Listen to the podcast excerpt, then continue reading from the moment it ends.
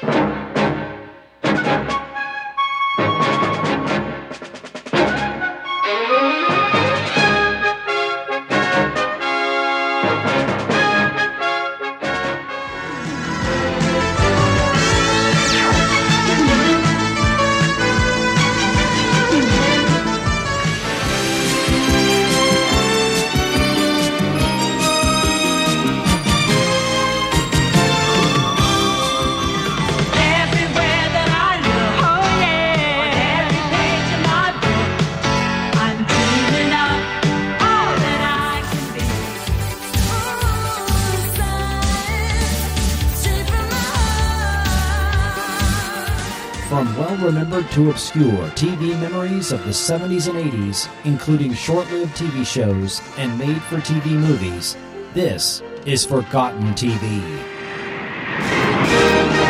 Welcome to Forgotten TV. I am your host, Chris Cooling. This is the NBC Television Network. NBC, let's all be there. And now, the countdown is over. Last week in V, the final battle, the world rejoiced. Mankind had just claimed victory in its war with the visitors. We've lost. Diana, it's over. Earth had one secret weapon, the red dust, discovered by Mike Donovan and Juliette Parrish.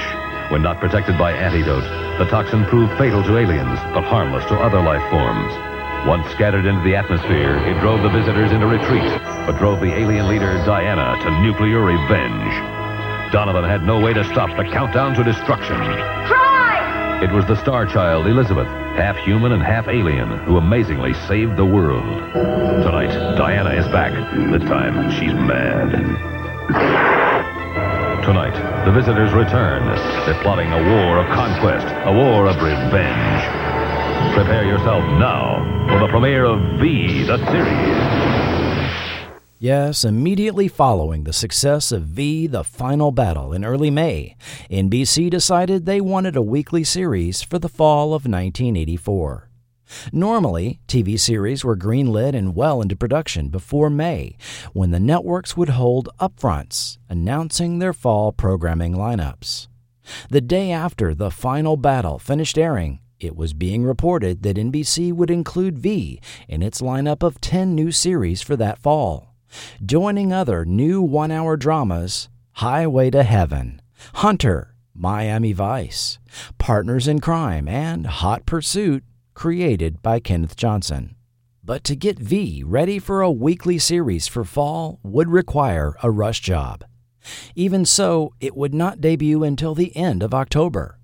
Fortunately, executive producers Robert Singer and Daniel Blatt had given thought to the potential that NBC would indeed ask for a weekly V series. Contradicting what Kenneth Johnson had previously told NBC, Blatt would tell the press that they had figured out a way to bring costs down and produce a weekly show cheaper than Johnson had previously estimated, partly due to pre existing sets, costumes, and props. And now that all the major sets are in place, those are no longer a series cost factor. To do V as a weekly series, it would come in to excess of $1 million per one hour show. If it's a hit show, it's not that expensive. The weekly series went into production in July with a reported budget of over $1 million per episode, making V the series, say it with me now, one of the most expensive TV series ever. However, while the original V was thoughtful allegory, NBC planned the series for Friday night competition against ABC sitcoms and the Dukes of Hazzard. With the network wanting something more resembling popcorn entertainment and the early time slot, meaning things couldn't get too serious. Philosophical storytelling was replaced with sci fi shootouts and spaceship chases, or even car chases, as we'll see. Robert Singer and Daniel Blatt from The Final Battle were still running things, with Singer promising at least one shocker per episode. However, our emphasis will be on the characters' intriguing personal stories, and we'll be introducing several new key cast members. Then let's dig in to V, the series, in the original intended viewing order. V The Final Battle was rerun by NBC Sunday, October 14th, Monday, October 15th, and Friday, October 19th, 1984. I recall watching the final installment that Friday night, as we had cable TV installed earlier that day, and for the first time in better part of a year, had a television and reliable TV reception. That Friday night, my mind was blown when NBC announced V, the series, for the following Friday, October 26th, 1984. The visitors are coming back, and nothing can stop them. Friday, October 26th, V, the series.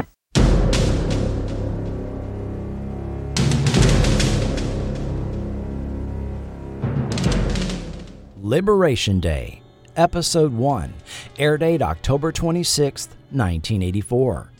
Picking up immediately where V the final battle left off, Donovan takes a fighter in pursuit of the fleeing Diana. After a crash landing, Donovan evidently captures her. One year later, on Liberation Day, former Resistance members are being interviewed on TV. Elias is owner of the new Club Creole and budding movie producer, and Donovan and Julie on the mothership. Julie is working on the Mothership Project, which studies the technology left behind by the visitors.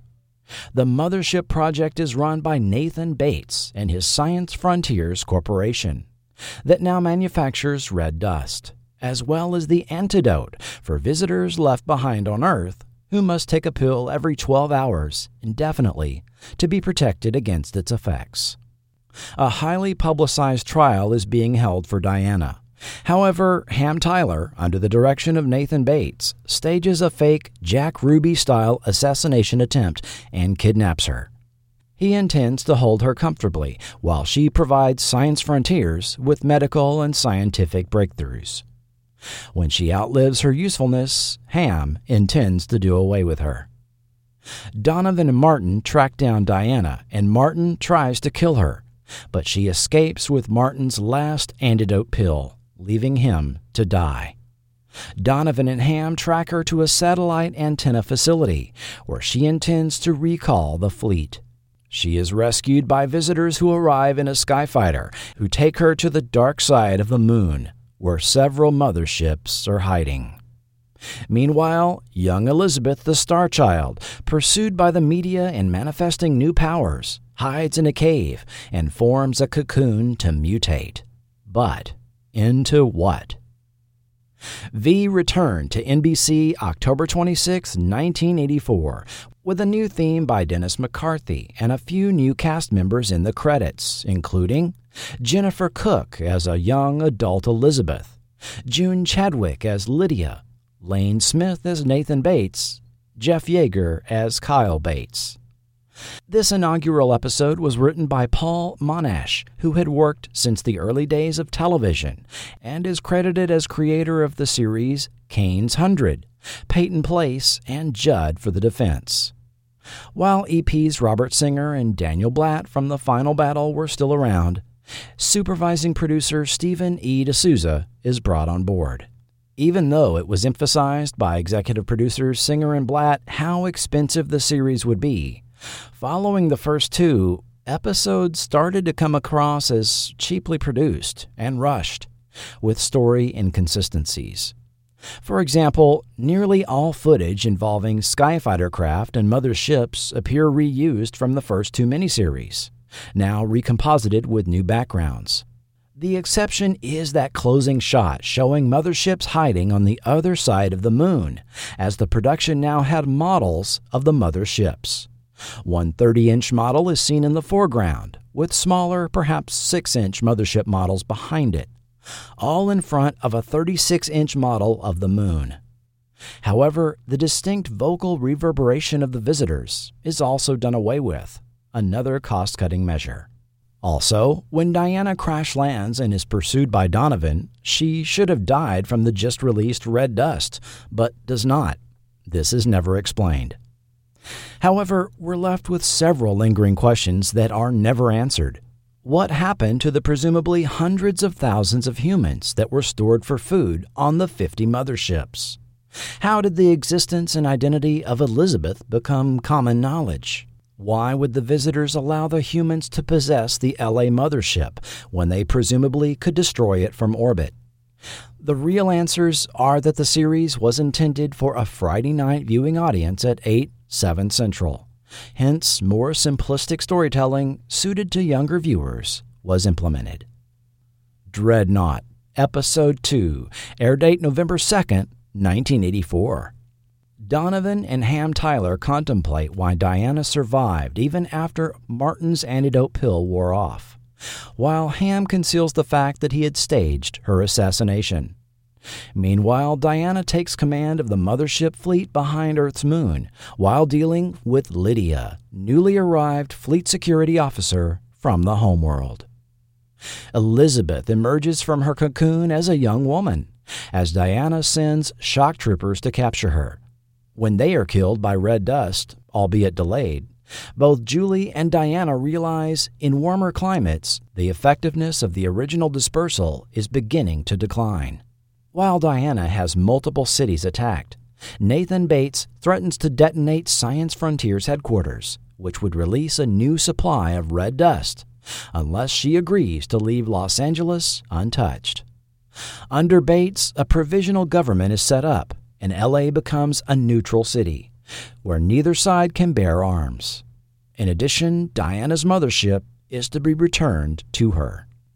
Of course, Diana intends to double cross humanity and deploy the Triax superweapon to wipe LA off the map with one laser blast. The Resistance storms the grounded mothership. Elizabeth uses her powers to jumpstart it, and a mortally wounded Robert Maxwell chooses to pilot it into the Triax, saving Los Angeles.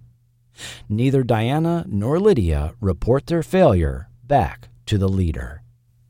However, Nathan Bates reveals further research indicates the red dust is not harmless to humans after all. If more were to be released, it would begin to kill humans. Also, Willie reveals Elizabeth bears the physical mark of Zon, an outlawed visitor religion that opposes the leader, meaning she has special mystical significance not fully understood. Episode written by supervising producer Steven de Souza. Footage is again recycled from the original miniseries, and a visitor's skyfighter craft and new laser effects are composited into scenes from 1953's War of the Worlds. Appropriately, Donovan and Ham listen to the attack on LA over the radio and encounter visitor troops on a stretch of studio backlot which we will see several times over the course of the series. But no reason is given for the police to be chasing Donovan and Ham early in the episode. It is possible the explanation was left on the editing room floor or was lost in the nine script revisions of the prior episode. Ham also never reveals his part in the conspiracy to stage Diana's assassination, and it's never mentioned again. The episode ends with Diana on a new mothership, as the original one that hovered over LA was destroyed. And I'll note the serialized nature of the storytelling here, which was unusual for a primetime adventure series of this era. Yes, there were the nighttime dramas that were little more than primetime soap operas. But virtually all American primetime adventure series up to this point were steady state shows. While there may have been an overarching goal of a series, most often presented as characters in search of something, see Kung Fu, Battlestar Galactica, Logan's Run, The Fantastic Journey, The Incredible Hulk, Voyagers, Otherworld, Starman, and Quantum Leap. Typically, if the goal was reached, the series would be over, or at least the format of the series would morph into something new. Episodes were thus interchangeable, and at the story conclusion, there was a return to the status quo. After all, one episode of The Six Million Dollar Man or Star Trek is largely like any other and can be rerun in any order, two part episodes notwithstanding. Diana had two costume changes this episode. First, she was sporting a tight red bodysuit with black sequined V shaped tunic over it that emulates snakeskin. Later, a white bodysuit underneath the same tunic. And some shock troopers begin wearing similar outfits from here on. The Triax superweapon was designed and built by Dale Fay of David Stipes Productions, who were regularly used throughout the series. When Warner asked the effects company if they could find stock footage of a ship that could be passed off as an enormous visitor superweapon, Fay did them one better and dug up a model he had built for a student film while attending the Art Center College of Design in Pasadena. The model was modified and rented to the V production, who mounted it on their motion control stage and did several different shots that exceeded original expectations. Fay went on to be the visual effects supervisor on season 2 of the 2009 NBC reboot of V. Breakout, episode 3, air date May 25th, 1985. Good evening. I'm Howard K. Smith, and this is the state of the war tonight. In the Middle East, a dramatic breakthrough as the occupied city of Jerusalem saw a combined force of Arab and Israeli commandos briefly liberate the Wailing Wall before being driven back by counter-attacking visitor troops. Closer to home, the news comes from Los Angeles, California, that Nathan Bates, the strong man, has solidified his position in creating what is being called an open city. Similar to Lisbon during World War II, Los Angeles has apparently agreed to what amounts to a separate peace, a peace the resistance has denounced as a sham. From this vantage point, it must be said that Los Angeles' future remains in doubt. And this week, the Freedom Network awards the Medal of Valor to 18-year-old Kipper Cardesco of Cleveland, Ohio. He organized members of his senior class into the George Washington Brigade and led them into action at Bears Point, Kentucky, where they routed an alien patrol as heavy fighting continued in the Appalachian Mountains. And that's where we stand tonight. From the Freedom Network in New York, our hopes are with you. Good night. Donovan and Ham Tyler leave the city in search of Donovan's son Sean, but are captured defending a young boy from the visitors. They are put in a work camp where they find Robin Maxwell as well as Nathan Bates' son, Kyle. Escape is made difficult, but not impossible, by the Crivets, alien sand sharks that guard the perimeter. Meanwhile, both Diana and Nathan Bates are in search of Elizabeth, the Star Child, but unaware that in her mutated state, she appears 10 years older. Elizabeth now has command of English and can play the piano, abilities that come easy to her due to her powers. Kyle Bates is reunited with his father, but wants little to do with him since he's in bed with the visitors. Episode written by David Braff, who served as executive story editor and would pen five episodes of the series. Also credited for multiple episodes of Eight is Enough, Freddy's Nightmares, and Baywatch. As of this episode, Steven de Souza is no longer credited as supervising producer, and Garner Simmons takes over this position. As we'll see, Steven de Souza left the show over creative differences, or was let go, depending on whose version of events you go by.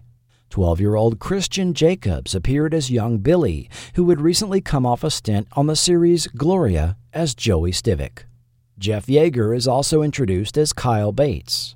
Yagher had plenty of shirtless scenes, giving Marc Singer a run for his money in terms of series sex appeal. Starting with this one, newsman Howard K. Smith opens episodes with updates on worldwide resistance against the visitor occupation. This simple and inexpensive storytelling device reminded the viewer of the larger picture of events still taking place while series plots focused on the LA area. This episode was not aired by NBC during the initial series run, which skipped right to the following episode, The Deception. The 1980s V Files books by James Van Hise gave the explanation that NBC had rejected this episode due to concerns over violence given V's early evening time slot. This narrative has been endlessly repeated online since. However, NBC later did air it as the third episode when V started reruns in May 1985, and the episode aired at 8, 7 Central. What gives? Consulting writer David Braff reveals some interesting information. According to Braff, the script for Breakout was enthusiastically received by Warner Brothers and NBC. Brandon Tartikoff even told him how much he liked his script. In fact, this episode was first in line for filming. So, what happened? As Braff told Forgotten TV, there were significant production problems. The director was unprepared, alienated the crew, couldn't keep up with the shooting schedule, and came in with a cut that was disappointing, to say the least. It was so bad, in their view, that NBC decided to hold it for later in the season. That decision set the tone for the rest of the season. Breakout was included as episode 3 in reruns and on home video releases. But when viewed, it presents continuity errors that are inconsistent with the following episodes. Two highly noticeable inconsistencies are Ham and Kyle meeting twice and Robin rejoining the resistance group twice. Also, Elizabeth's mark of Zon is now shown as an infinity tattoo on her hand and not raised nodules of skin as seen in the prior episode. The Deception, Episode 4, air date November 9th, 1984. Robin, having fled a visitor security highway checkpoint at the end of episode 2, is picked up by Kyle, who happens by on a motorbike. Giving Robin a lift through the desert, a dying jet pilot who had ejected his aircraft gives him a pouch to deliver to Club Creole, introducing him to the Resistance and Elizabeth, now a beautiful young woman with an apparent age of 18 that is clearly attracted to him. Diana captures Donovan and uses a converted and drugged Sean, along with her holographic chamber, to pump him for intelligence on Elizabeth. However, the flaw in her plan is she is unaware of Elizabeth's mutated, more powerful adult form. Episode written by Garner Simmons, now the supervising producer. Sean is now played by 14 year old Nicky Katt, replacing Eric Johnston. Katt had acted since age seven and continued to work as an actor into adulthood, perhaps best remembered as teacher Harry Senate on Boston Public. No Freedom Network update this week, at least on the home video versions. There apparently is a question as to whether the Freedom Network segment that currently appears in front of Breakout actually appeared in front of this episode when it originally aired, as Howard K. Smith shows up in the end credits. The script for this one had to be rewritten when NBC pulled episode 3.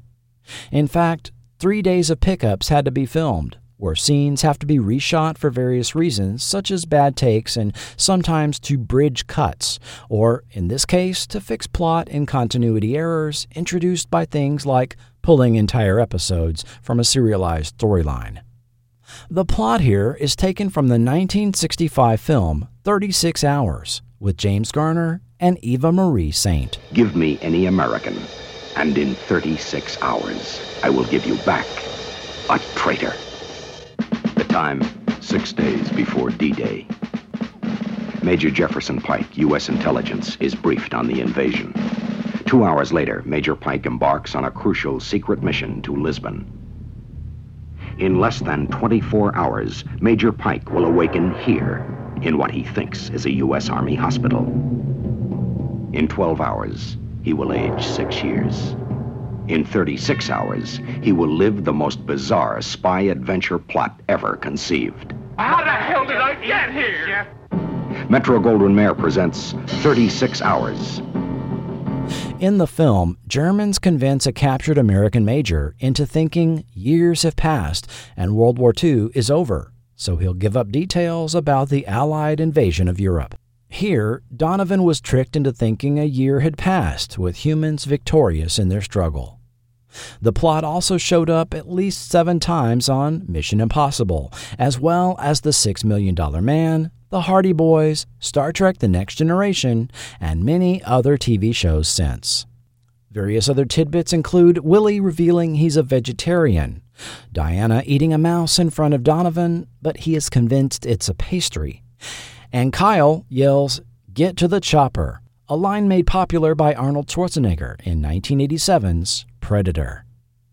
The cover name Elizabeth was given to use in the episode was Elizabeth Dunn, a reference to slain actress Dominique Dunne, who would have played Elizabeth's mother, Robin. The Sanction, Episode 5, air date November 16th, 1984. Klaus, an alien military trainer, sets up his own Visitor Youth Corps Cobra Kai type dojo at the legation to teach Ravak, a visitor martial art, with Sean as his pupil. But a rescue attempt by Donovan results in Sean choosing Diana over his own father. Meanwhile, against Julie's advice, Elizabeth takes a motorbike tour of LA with Kyle and spots her mother, triggering an incident where she has a telekinetic outburst, putting the pair on the run for a while. Robin finally reunites with the entire resistance group, reuniting mother and daughter, while Kyle deduces Elizabeth is the star child, and Nathan Bates begins to suspect the same. Episode written by Brian Taggart, who penned four episodes of the series.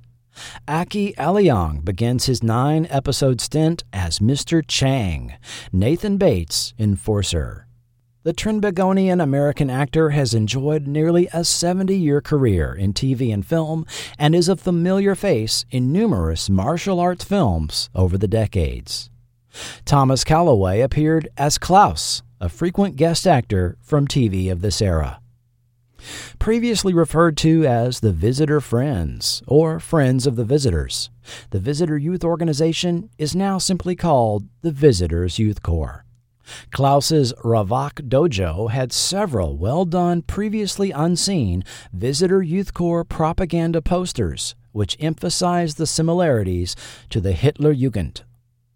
It would have been interesting to see this story element continue to develop, but unfortunately, this, as well as the Sean Donovan storyline, was completely dropped going forward. Sean barely gets a passing mention in a couple of future episodes, while previously Donovan being driven to find Sean was a motivating factor of his character. This begins to highlight story arc and tonal inconsistencies in this series, as the direction of the show increasingly turns from serious into sci fi camp. As Daniel Blatt promised in the press, we do have more mouse eating, and the opening scene of this episode seems to evoke From Russia with Love, where an assassin garrots an agent with a James Bond mask. In the opening scene here, Monica Maynor, Jane Badler's stand in, had to wear two masks a full lizard head mask over which a Diana face mask and wig was fitted and touched up. This combination made it very difficult to see, hear, or even breathe properly. Most actors could only tolerate this particular mask arrangement for about 20 minutes before it had to be removed. Visitor's Choice, Episode 6, air date November 23, 1984. Resistance Intel speaks of an encapsulator that the visitors are about to roll out promising to triple the speed of packaging humans for food. Resistance activities irritate Diana, who has Nathan Bates implement a 9 p.m. curfew and a death penalty for possessing weapons in the city. Donovan and Julie travel outside the city to Playa del Mar, where a visitor retreat of war criminals is held to debut the Encapsulator. Crashing the party, they free the captured humans, including a young woman who is reunited with her brothers. And Kyle's activities with the resistance continues to be a thorn in his father's side. Episode written by David Braff. Robert Ellenstein appears as Visitor General Maxwell Larson. He notably played the Federation president in Star Trek IV. And in a bit of stunt casting, B movie queen Sybil Danning guest starred as Mary Kruger, the Dark Angel of Dallas.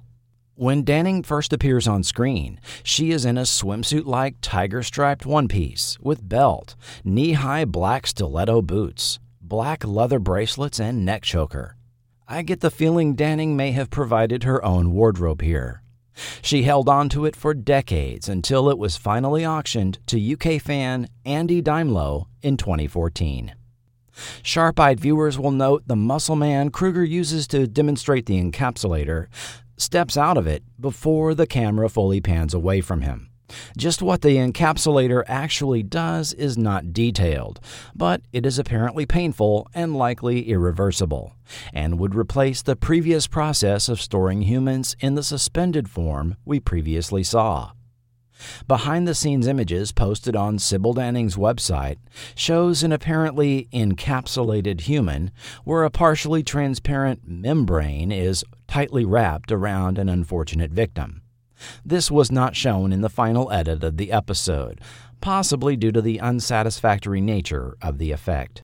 I could also see the NBC BS department nixing it as simply too much for an 8 7 Central Friday night show. Fortunately, the prototype was destroyed along with its creator. But here we begin to see the decline into sci fi camp I just mentioned. One running gag from here on out is what will the visitors eat this week? Here it's ants as sweet and sour snacks. After all, we know we're not going to see them eat a person on network television, even as the visitor dignitaries sat down to an actual dinner table with china settings to do so. Various tidbits. The episode provides the only instances of visitors given first and last names Mary Kruger and Maxwell Larson. Forgotten TV fan Jerry Seward wonders if these characters had last names due to being on Earth undercover prior to the first public appearance of the motherships. We learn that there is a Radio Free America that broadcasts pro resistance messaging and entertainment, and that Donovan and Julie's code names are Romeo and Juliet. Nathan Bates has become a de facto dictator able to unilaterally enact laws and have people tortured and killed. We see the first use of the visitor's laser jeep, a white utility jeep with mounted laser cannon behind the roll bar. This was one of the proposed toys from LJN that was never produced. Diana again appears in the tight white pantsuit and has the largest glittery hairdo yet seen. The Overlord, Episode 7, air date November 30th, 1984. Above the frost line where the red dust is active, a biker gang holds a town hostage, providing slave labor mining cobalt for the visitors' laser weapons. When one woman escapes, she asks for help from Elias and the resistance. But is it a setup? Meanwhile, Nathan Bates is becoming suspicious that Julie is still helping the resistance, but is so far unable to prove it. Elizabeth finally confesses her love for Kyle, and Julie has had it with a whiny Robin. On the mothership, Diana continues to deal with the devotees of the Zon religion, who operate in secret. Diana also takes special interest in young Ensign Daniel, tasked with investigating the Zon worshippers. Episode written by David Abramowitz, who penned four episodes and served as a story editor on the series. There's more mouse and tarantula eating, and we learn more about the Zon religion. They have a Bible called the Book of Zon, and Amon, High Priest of Zon, appears as a hologram to adherents via a communication device. Diana feeds a Zon worshipper to a krivet, the appearance of which is different to the one that appeared in Breakout, and what was previously logically assumed is now confirmed via dialogue that the visitors have a faster than light communication method called hyperlight. In this episode, when face masks are ripped, the lizard makeup stands out as exceptional and as good as anything seen in either miniseries, the work of Alan Fama and Marvin Westmore, who worked under Werner Keppler and Leo Lotito Jr. on The Final Battle.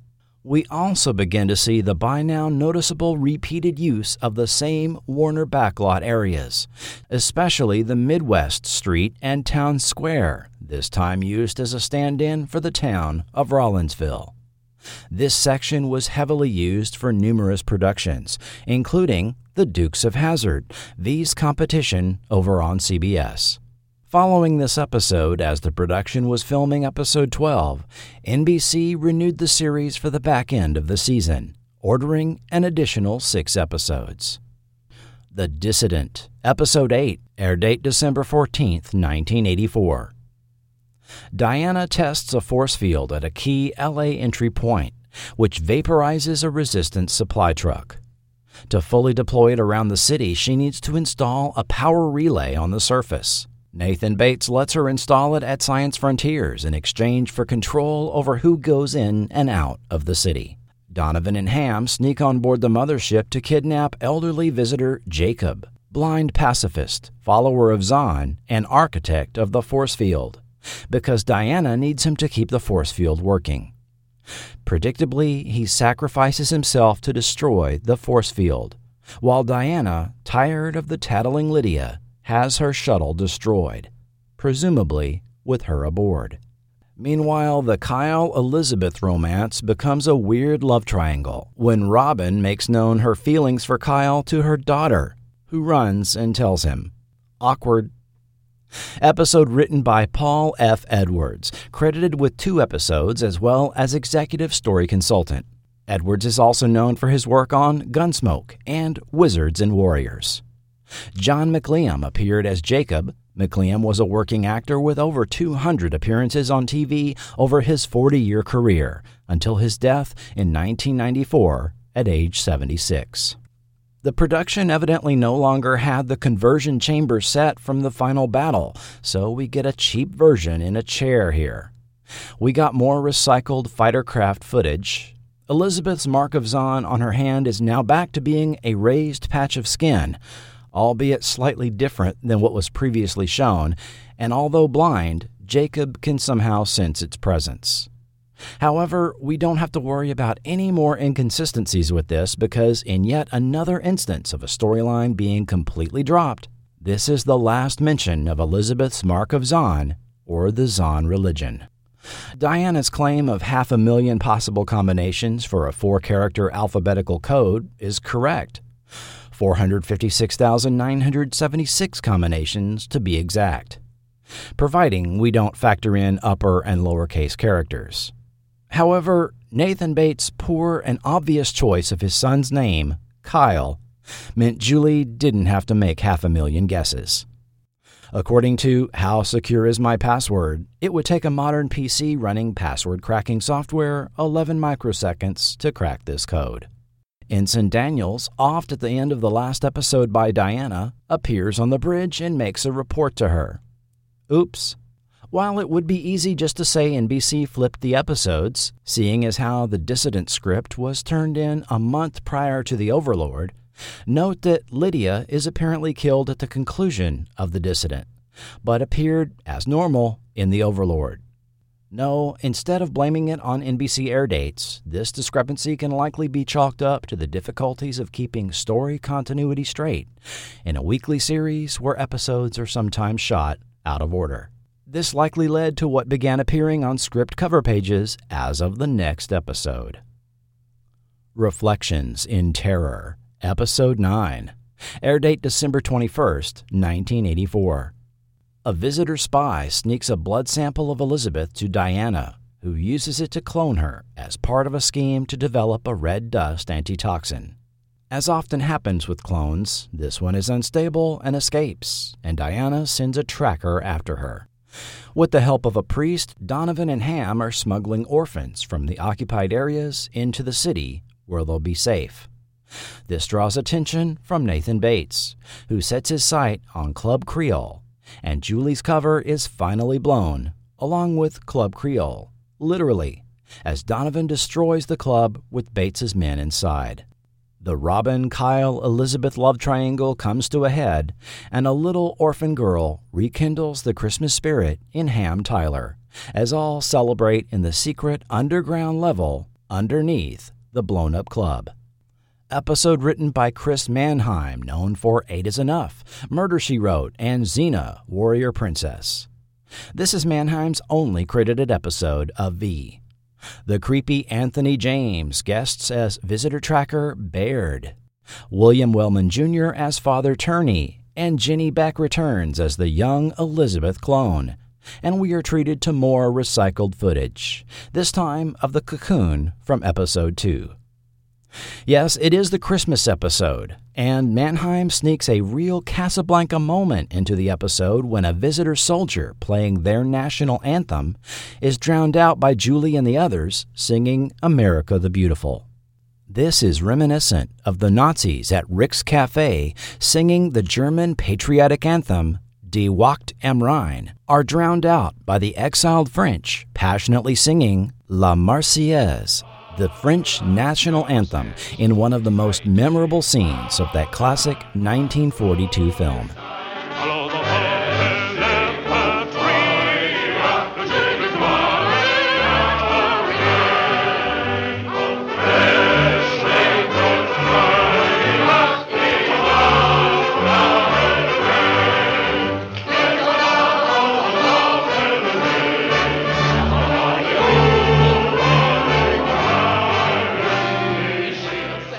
This is especially apropos considering Steven de Souza's original concept for the series, which we'll discuss later.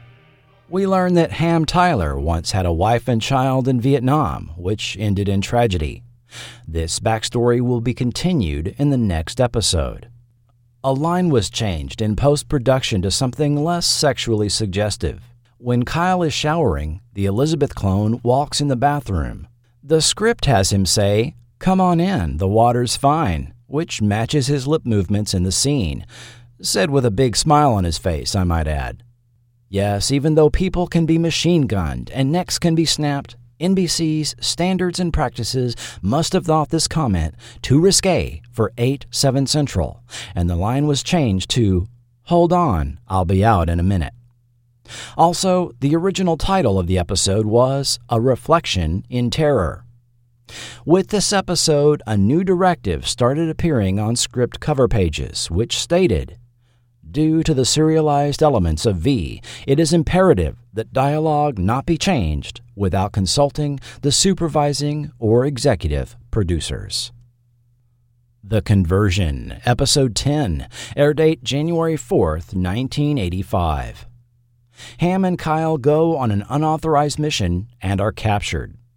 Charles, charismatic special envoy of the leader, arrives, bringing with him Lydia, thought to have been killed in Episode 8. Diana leaks information, allowing Lydia to be captured by the Resistance, while Charles uses a new conversion process on Ham. Staging a prisoner exchange through Nathan Bates, Charles intends to have the converted Ham kill Donovan. This is sensed by Elizabeth, who uses her powers to derail the plan, resulting in Nathan being shot instead. Episode written by Brian Taggert. Duncan Regehr begins his recurring role as Charles. The Canadian actor was not well known to viewers at the time, but had roles on Wizards and Warriors and The Last Days of Pompeii prior to V.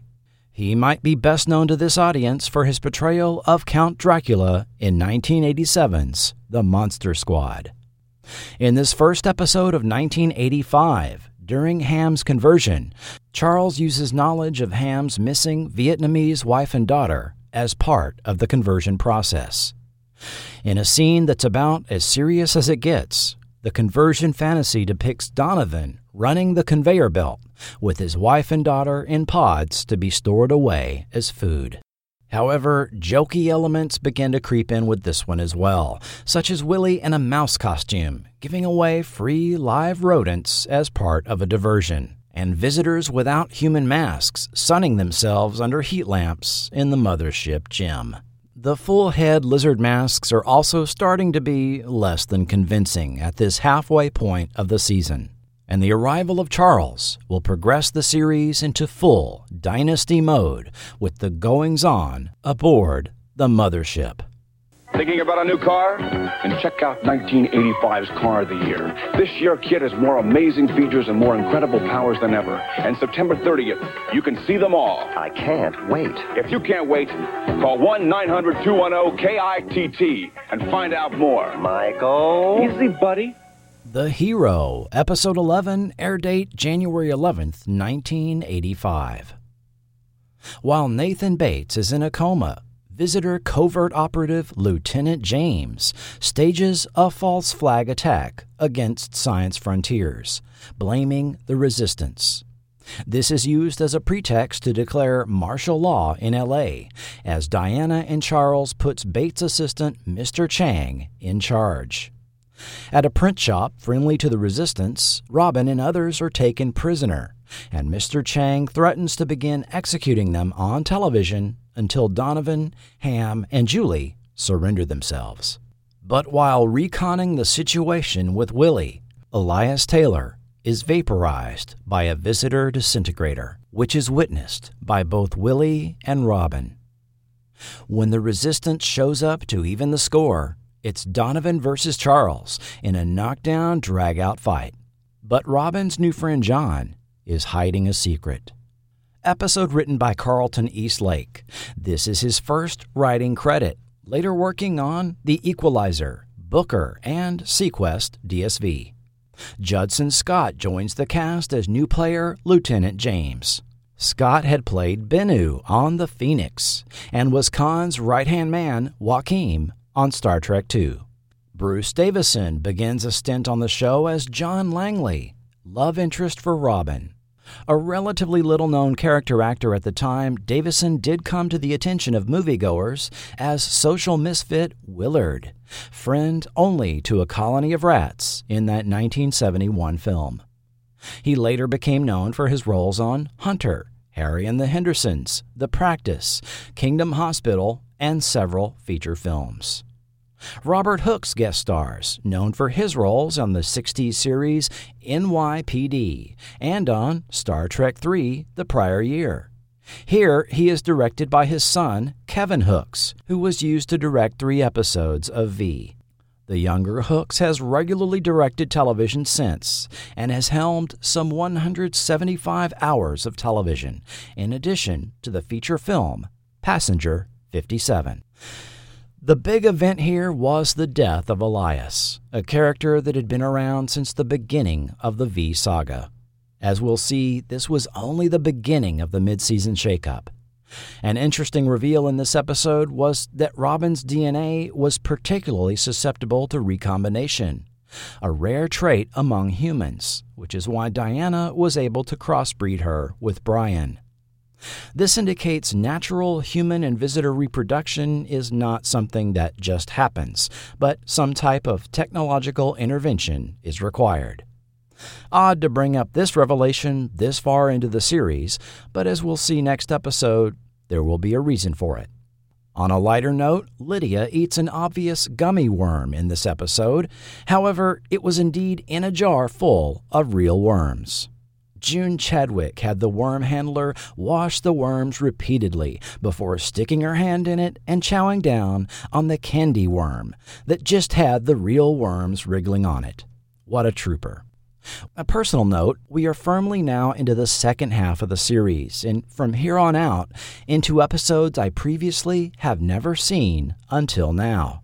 The morning after this episode aired, a record 13 and a half inches of snow fell in the San Antonio area. And in the middle of all that, I was driven across town to apply for a job at the new movie theater in town, meaning I would now be working Friday nights and not home watching V. The Betrayal, Episode 12, air date January 18th, 1985. When Willie is shot meeting a fifth columnist, Julie sends Donovan and Ham to kidnap a visitor doctor to help him.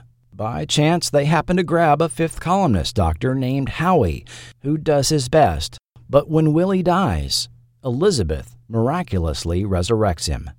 With Nathan Bates still in a coma, Charles continues using his deepfake video generator to secretly run LA and stockpile laser cannons in the open city, while convincing Mr. Chang that Bates needs to be killed. Kyle tries to save his father, who is killed in the process. Kyle and Chang then fight, resulting in Mr. Chang's death. Continuing her genetic experiments to defeat the red dust, Diana is again looking to impregnate Robin Maxwell, this time using John, who is revealed to be an undercover visitor. However, on a mission to blow up the laser cannon depot, John reveals himself and is killed by Howie, who manages to maintain his cover. The incident with John was Robin's last straw, and she decides to leave LA for a new start in Chicago, escorted there by Ham and Chris. Episode written by Mark Rosner. This is Rosner's only V episode, and his most well known credit is 1996's The Rock. Guest starring Richard Minchenberg as Howie, a character that had the potential of returning but never did. You might remember Minchenberg from his stints on Cagney and Lacey or ER. Lots going on in this episode, a turning point in the series, with the loss of Nathan Bates, Mr. Chang, Ham Tyler, Chris Farber, and Robin Maxwell, coming only a week after the loss of Elias Taylor. Nobody can blame Robin for heading north where the red dust is still effective, given that she keeps picking love interests that turn out to be lizards. The episode left it open to interpretation whether or not Robin and John consummated their attraction, but a quick dubbed in line from Julie at the end, at least you're not pregnant, puts the pin in any possibility of another hybrid offspring either way. However, Ham Tyler's leaving was treated as a goodbye to the character, even though hurried dialogue at the end only mentions he was leaving to take Robin to Chicago. Was something edited out? The red dust failsafe rigged by Nathan Bates in episode 2 if his heart were to ever stop beating was referred to, but such an explosion inexplicably never took place when he was killed. According to some fan sites, a scene showing Kyle taking his pulse monitor and putting it on his own arm was deleted from the final edit. Going forward, Science Frontier shows up as a plot point once more, and the visitor doomsday mechanism is never mentioned again. Which brings us to Elizabeth, now given the power of resurrection by the writers. Well, that's a choice. Problem is, where do you go from here? On a weekly series, giving a character that kind of power is problematic. Going forward, any death short of Elias being vaporized might be reversed. We'll have to see how this is dealt with, and what will happen with the open city remains to be seen, with both Nathan Bates and Mr. Chang gone. Charles is now secretly running things with the public unaware a fake, digital Nathan Bates is giving orders on TV. The Rescue, Episode 13, air date February 1st, 1985. Good evening. I'm Howard K. Smith, and this is the state of the war tonight. In an unprecedented show of solidarity, an integrated force of black and white South Africans staged a daring hit and run attack on the visitor processing plant at Johannesburg. More than 200 people were rescued. Philadelphia resident Stuart Kaminsky was awarded the Freedom Network's Medal of Valor for his courage in operating an underground railroad between Atlanta and the city of brotherly love. To date, he has single-handedly saved more than 300 people from the Georgia work camps. Here at home in the U.S., in Los Angeles, shocking news. As Nathan Bates, the power broker behind the Open City, has died. Gunned down and badly wounded three weeks ago while negotiating a prisoner exchange, Bates is survived only by a son. But the burning question at this point becomes, what will be the fate of Los Angeles? The death of Nathan Bates leaves LA in chaos as Diana wastes no time invading the city, not even waiting for the approval of Charles. But Charles has come up with a scheme to get rid of Diana by marrying her. Under visitor law, his family status allows him to select a bride, who must then travel back to the homeworld to bear offspring.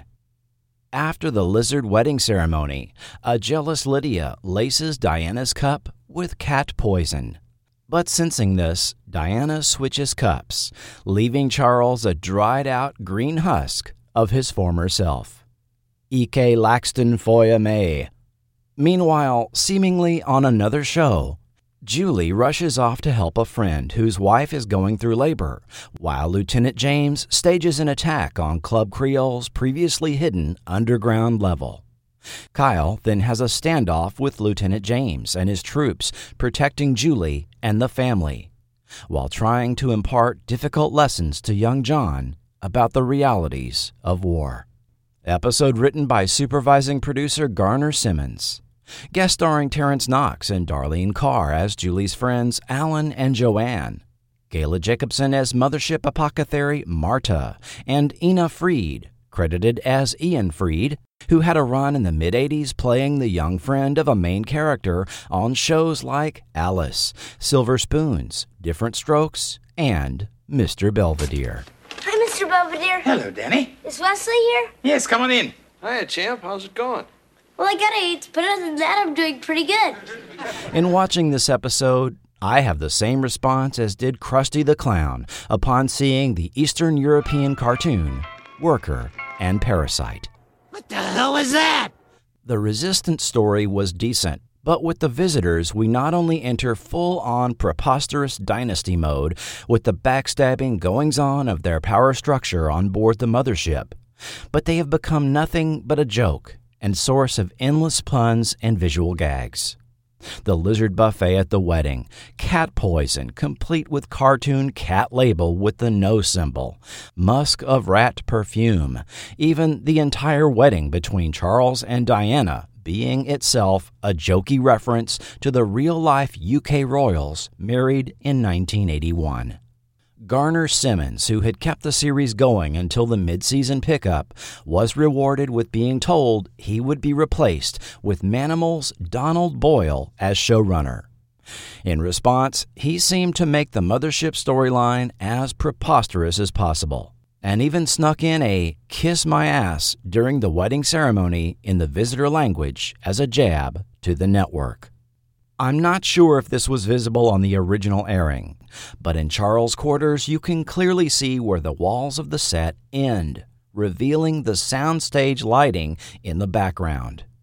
We also see what is clearly a Godzilla toy, painted white, on the wedding buffet table, crawling with tarantulas, worms, birds, and mice. The several actors wearing full head lizard masks are inexplicably also now wearing mohawks, likely in an effort to conceal the split seam of the mask. Meanwhile, Elizabeth now also adds total recall to her power set, complete with speaking in other people's voices, like Wonder Woman used to do. And Robert Englund delivers his funniest Willyism yet. However, you really start to see budget cuts here, as the massive invasion of LA is basically footage recycled from earlier episodes and a lot of sound effects. And the Resistance sets up shop in yet another abandoned movie studio. Coming in consistently third in time slot, NBC here has moved the show to 9 8 Central against Street Hawk on ABC and Dallas on CBS in an effort to beat Street Hawk in the ratings and come in second in the time slot. The Champion, Episode 14, air date February 8th, 1985. As of this episode, not only do we get a new opening narrated by Danny Dark, but the Freedom Network reports are also dropped. They arrived in 50 motherships, offering their friendship and advanced technology to Earth.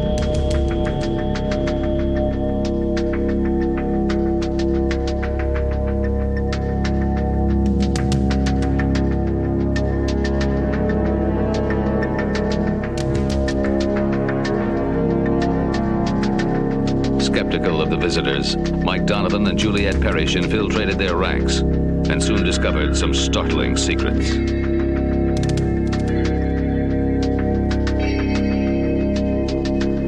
Shipping food.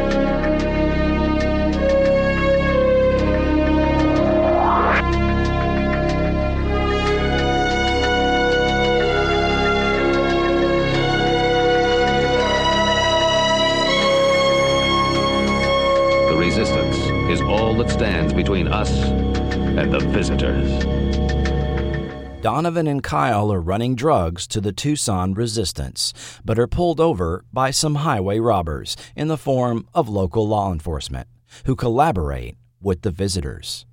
During a shootout, they are saved by a local friendly, a young widow named Kathy. Donovan hangs around long enough to help her and her daughter Jessie establish a local resistance to fight the visitors and the corrupt local law. But Lieutenant James soon arrives to complicate matters. Meanwhile, again on seemingly a completely different show, Lydia is put on trial for Charles's murder. As Diana prepares to vaporize Lydia, new Inspector General Philip arrives and stays the execution. Philip is Martin's brother, or at least developed from a mutual zygote. This results in ritual combat between Diana and Lydia, complete with weapons that resemble Vulcan lirpas. Philip stops the combat and restores the status quo. Diana must once again report to Lydia, who reports to Philip, promising six more weeks of bitchiness on the mothership. Malak Khan Pombi. Episode written by Paul F. Edwards, guest starring Deborah Wakeham as Kathy, Sherri Stoner as Jessie. She played Willie Oleson's young wife on the last season of Little House, and Hugh Gillin, who seemed to make a career out of playing rural sheriffs in the 1980s. Lots to discuss here as we effectively have a new version of the show, courtesy of the dreaded network retooling. A new, more serious opening narrated by Danny Dark recaps a simplified version of the original story, extending the intro from 90 seconds to an incredible two full minutes long. Don Boyle is added to the supervising producer credit as Garner Simmons stuck out the episode to show his replacement the ropes, which I'm sure he loved. Our now greatly reduced list of characters are down to Diana, Lydia, Elizabeth, Willie, Julie, Donovan, and Kyle. And three new names show up with the odd credit of science fiction consultants Michael Chase Walker, Jeffrey B. Walker, and Thomas Scorsia. Stay tuned for the next segment to find out just who these people were. As far as the Resistance storyline, this plotline was suspiciously like Battlestar Galactica's The Lost Warrior, which itself was an adaptation of the classic Western Shane. Julie wears a neck brace, and a reference is made implying a recent injury, but no further explanation for this is given. Either Faye Grant had a real life injury, or this was a remnant of a deleted plot point. On the mothership side, to oversee the silliness of the fallout over the murder of Charles, Frank Ashmore returns as the identical twin of the deceased Martin. While it's welcome to see Ashmore again, the tired soap opera trope of an actor returning as a previously unknown identical twin is not. Here, since it's established that the visitors can assume any human appearance with their synthetic masks, Diana recognizing Philip and even commenting on how similar he looks to Martin makes this doubly absurd. The Wildcats, Episode 15, air date February 15th, 1985. Julie Parrish is running a makeshift resistance hospital outside the city, fighting an epidemic of diphtheria. With Donovan busy on a mission, Kyle and Willie go find the Wildcats, a group of young people living in the hills, for help in raiding a visitor medical depot. But when they find out the medicine is fake, it means one of the Wildcats is a visitor spy. One of the Wildcats also develops feelings for Willie, unaware he is a visitor. Meanwhile, on the mothership, in the next twist of the investigation of Charles' death, Philip cites galactic law. A supreme commander's murderer is to be buried at space with him, and if none is found, all suspects will accompany the commander on his final journey. Philip's investigation leads him to Marta, ship pharmacist who provided the cat poison to Lydia. Diana and Lydia reluctantly team up to frame Marta to exonerate themselves. And Marta is launched into space alongside the dried out husk of Charles. Mogla Blimar Segul, Episode written by David Braff. British actor Peter Elbling is brought on for his three episode stint as visitor Oswald. At the last minute before filming his first scene, director John Florea told him to do it gay right before shouting, Action. With no preparation, Elbling delivered an annoyingly stereotypical, lispy, effeminate performance. Are you sure you want her to go out alive? Not only alive, but conscious. I don't want her in a Procorp haze. Yes, but I've never prepared a funeral service for anyone who was still breathing. Well, then this will be a memorable first. Yes, but you see. No buts, Oswald. If she stops breathing, so do you. This type of performance is a throwback to the Hays Code era of Hollywood. Since outright depictions of homosexual characters were forbidden by the code, characters began to be coded as gay, with the use of effeminate movements and facial expressions and manners of speaking. Think Peter Lorre in The Maltese Falcon. David Braff's title might be a callback to 1974's Pray for the Wildcats, a TV movie which has now become a cult classic, primarily due to the performance of Andy Griffith playing against type. He just bought himself a long walk home. The use of an epidemic as a plot point is interesting as disease typically follows war. Diphtheria is a bacterial infection with a lethality rate that can approach 10 to 20 percent. Symptoms can range from sore throat, fever, and a barking cough to organ damage and open skin lesions. Fortunately, young children in most countries are vaccinated against diphtheria as part of the DTaP vaccine, and adults might receive a booster as part of a tetanus shot. When Donovan arrives via airplane with the medicine, we again hear the balloon theme from V Day in the Dennis McCarthy episode scoring. Even after repeat viewings, I found no reason in the narrative that Donovan needed to ditch his plane and skydive with the medicine. The scene was written this way, likely to be able to reuse skydiving footage already shot for the final battle, and to avoid the expense of showing the plane landing. At this point in the series, these cost cutting measures were beginning to be commonplace. Late in the episode, when reluctant visitor spy Tony rams his car into the oncoming visitor vehicles, an explosion is rather poorly composited into the shot, even though it is obvious no collision really took place. On the production side, this and the following episode went to filming only five weeks or less ahead of air date, meaning a rushed production schedule. The Littlest Dragon, Episode 16, air date February 22, 1985. Diana's latest trap to kill Donovan and the others is foiled by fifth columnist Robert, working on the mothership bridge. Fleeing with his pregnant wife Glinda, Robert runs to the resistance and is tracked by Philip. Diana sends combat expert Angela along with him, who has a history with Philip, but this is part of a scheme to rid herself of both Philip and Lydia. With the freedom fighters cornered and Kyle injured, Philip, who has believed all along that Donovan killed his brother Martin, must be convinced of the truth. Meanwhile, the arrival of a new life brings hope to a discouraged Willie. Episode written by David Abramowitz. Guest starring Brett Cullen and Wendy Fulton as Robert and Glinda, and Leslie Bevis as Angela. You may remember her turns on Dallas, The Young and the Restless, or as Commander at Zircon in 1987's Spaceballs. Oh, yes, sir. Snotty beamed me twice last night. It was wonderful. Here, the reptilian baby prop from the final battle returns, and while there are moments of comic relief and mothership goings on, the ridiculousness is toned down a great deal in this episode, which even gave us a Star Trek like resolution to the Philip Donovan conflict. But this finally coherent story, after three weeks of absurdity, was too little, too late for the flailing series.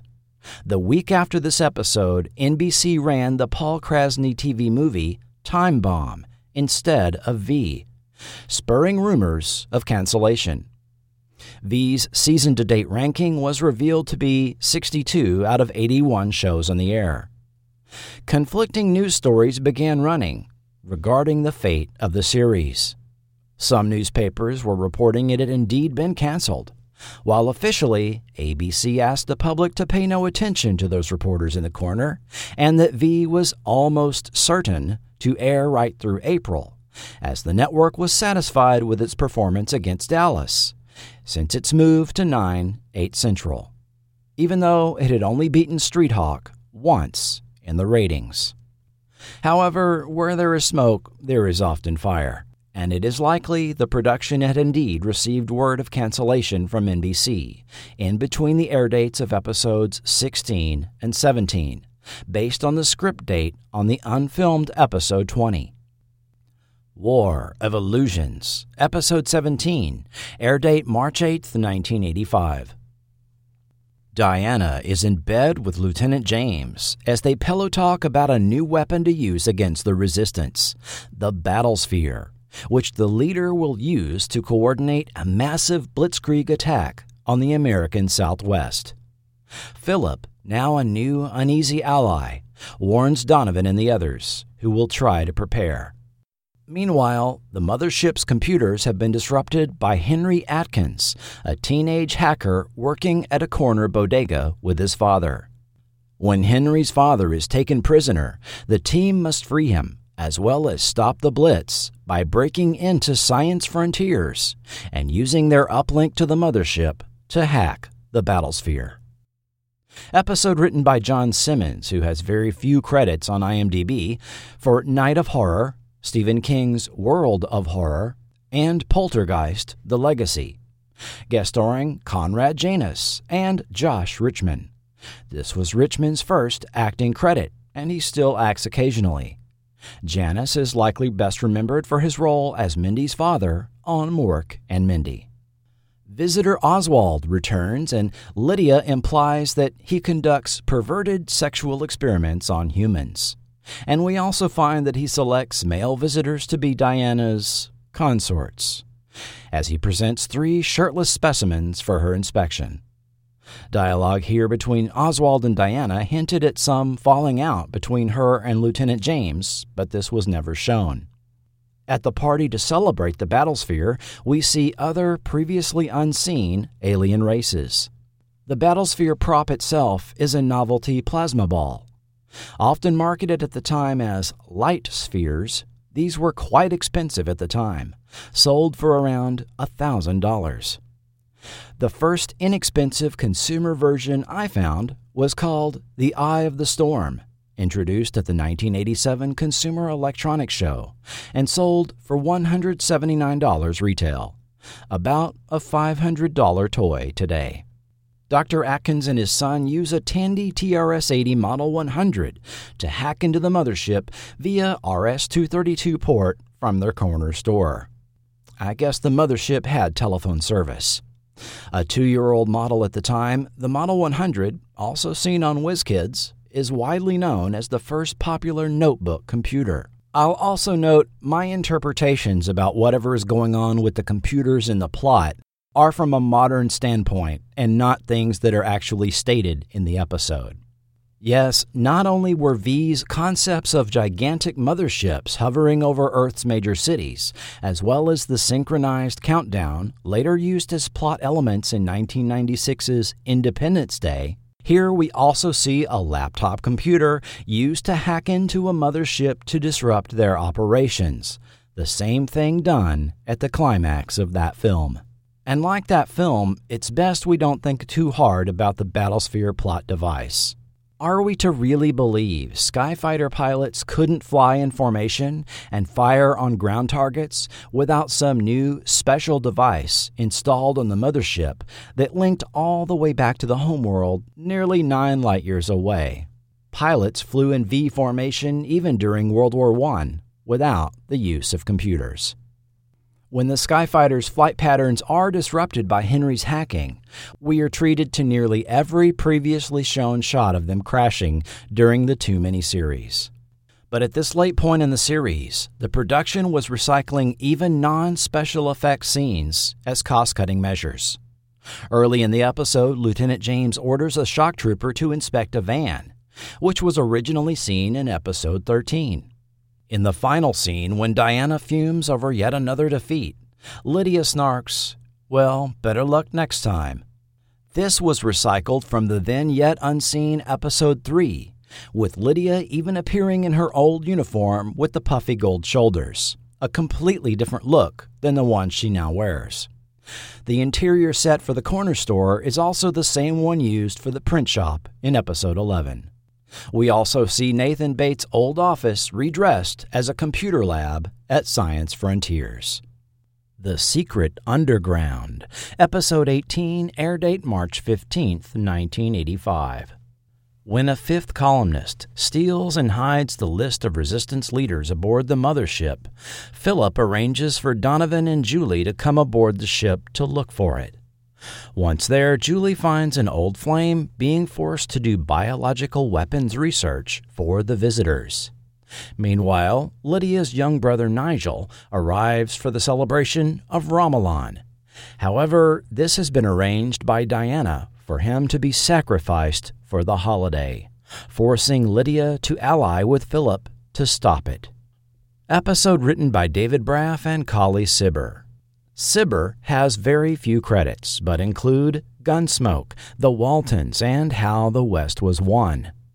Looking into the credits of Colley Cibber made me realize this was a pseudonym, as I found no modern records of any such person.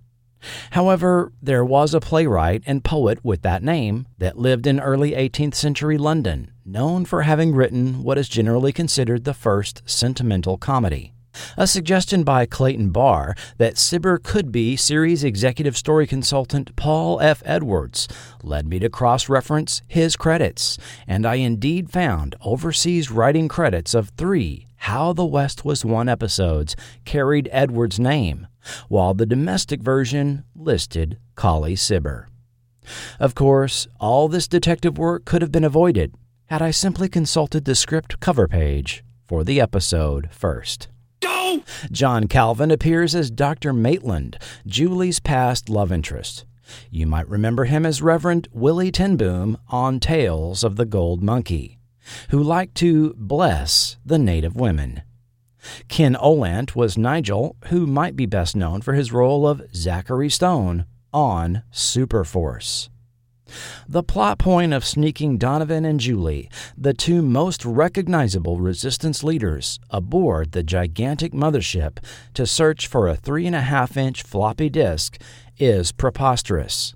But it did give us a pretty funny scene where they unmask and reveal themselves to be visitors to Diana, supposedly wearing two masks.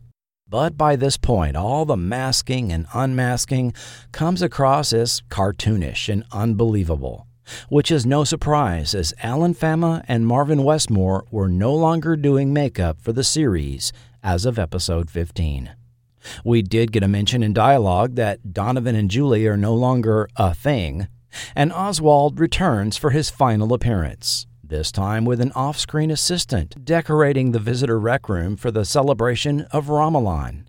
And it is clear the writers were leaning into Oswald's implied orientation. Are we awake up there? Yes, we're awake. Well, forward then, that way. All right, Oswald, all right. Well, up a little. And now, for. Hello? I hear you. Obviously, Oswald, you don't understand. And I've lost count of the number of skyfighters the Resistance has absconded with. They must have a small fleet hidden somewhere in LA by this time. The Return, Episode 19, air date March 22nd, 1985. Lieutenant James and his troops have the Resistance on the run. Cornered and outgunned, with Elizabeth's powers mysteriously not working, all seems lost when the mothership broadcasts in an announcement the immediate end of all hostilities. Seemingly too good to be true, motherships around the world recall all personnel and leave the planet, while the LA mothership remains. To the ire of Diana, Philip announces he ordered the ceasefire under direct authority of the leader himself, who is traveling to Earth for a peace summit. Back at the Resistance hideout, the leader mentally reaches out across space and touches Elizabeth's mind and speaks through her.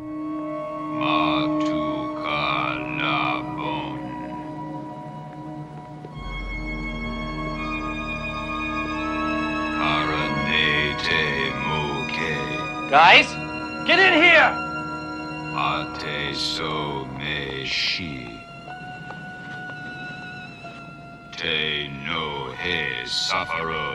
Philip arrives and confirms he has been in contact with the leader, and over time, he has not only encouraged him to make peace, but that Elizabeth is the key to uniting the two species.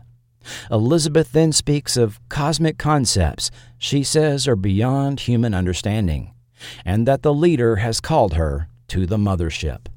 On board, Donovan, Julie, and Kyle take a leisurely tour of the ship, while Willie reconnects with Thelma, his arranged bride he thought he'd never see again. When Philip invites Donovan to a friendly sword match, Diana sees the opportunity and has Lieutenant James charge the swords. While neither is harmed, the discovery of live weapons casts an aura of distrust over the situation. Later, Elizabeth's entire personality seems to change as she increasingly becomes emotionally distant from Kyle and the others. Philip begins to teach her about the history of their people while they wait for the leader to personally arrive. In the landing bay, Diana and Lieutenant James have staged a false flag attack against the leader's shuttle. But Philip had arranged a decoy. Exposed, Diana and her loyalists take the bridge, and in a seeming repeat of events from the final battle, rigs the ship's reactors to reach critical mass as a de facto self destruct. Unable to penetrate the bridge, Philip reaches out to the leader through Elizabeth, who telekinetically opens the blast door to the bridge. Hand to hand combat ensues, with Diana and Lieutenant James defeated, to the apparent pleasure of the leader, who again speaks through Elizabeth. Good. Very good. In the landing bay, the leader's real shuttle arrives, but instead of him disembarking, Elizabeth is mentally called to board it. In custody, Diana privately reveals to Lieutenant James she has placed a bomb on board. After the shuttle leaves, Donovan and Julie realize Kyle is missing, presumably having snuck on board the shuttle. Episode written by David Abramowitz and Don Boyle, based on a story by David Braff and Paul F. Edwards using his Colley Cibber pseudonym. Marilyn Jones guests as Thelma, Willie's arranged bride. A working actress all over TV of this era, you might remember her from the season 1 episode of Monsters, Oh, great! It's Monsters, our favorite show. called Holly's House, as a children's TV show hostess that gives voice to the life size puppet Holly. The voice of the leader was uncredited. Plenty of unexplained and hanging plot points, poorly staged scenes, and unfinished concepts in this episode. Taking things in order, the by now extremely recognizable stretch of Warner backlot known as Hennessy Street or Tenement Alley is again used at the beginning of this episode. Where the fleet of motherships went is unanswered. As Lieutenant James stages the false flag attack, a previously never seen device is introduced that looks like a pyramid with a black globe in the middle of it. This apparently turns featureless visitor head masks into ones with fully detailed, realistic faces, complete with hair, as they are applied to two visitors that will pose as human resistance. It seems really odd to introduce this new concept this late in the series.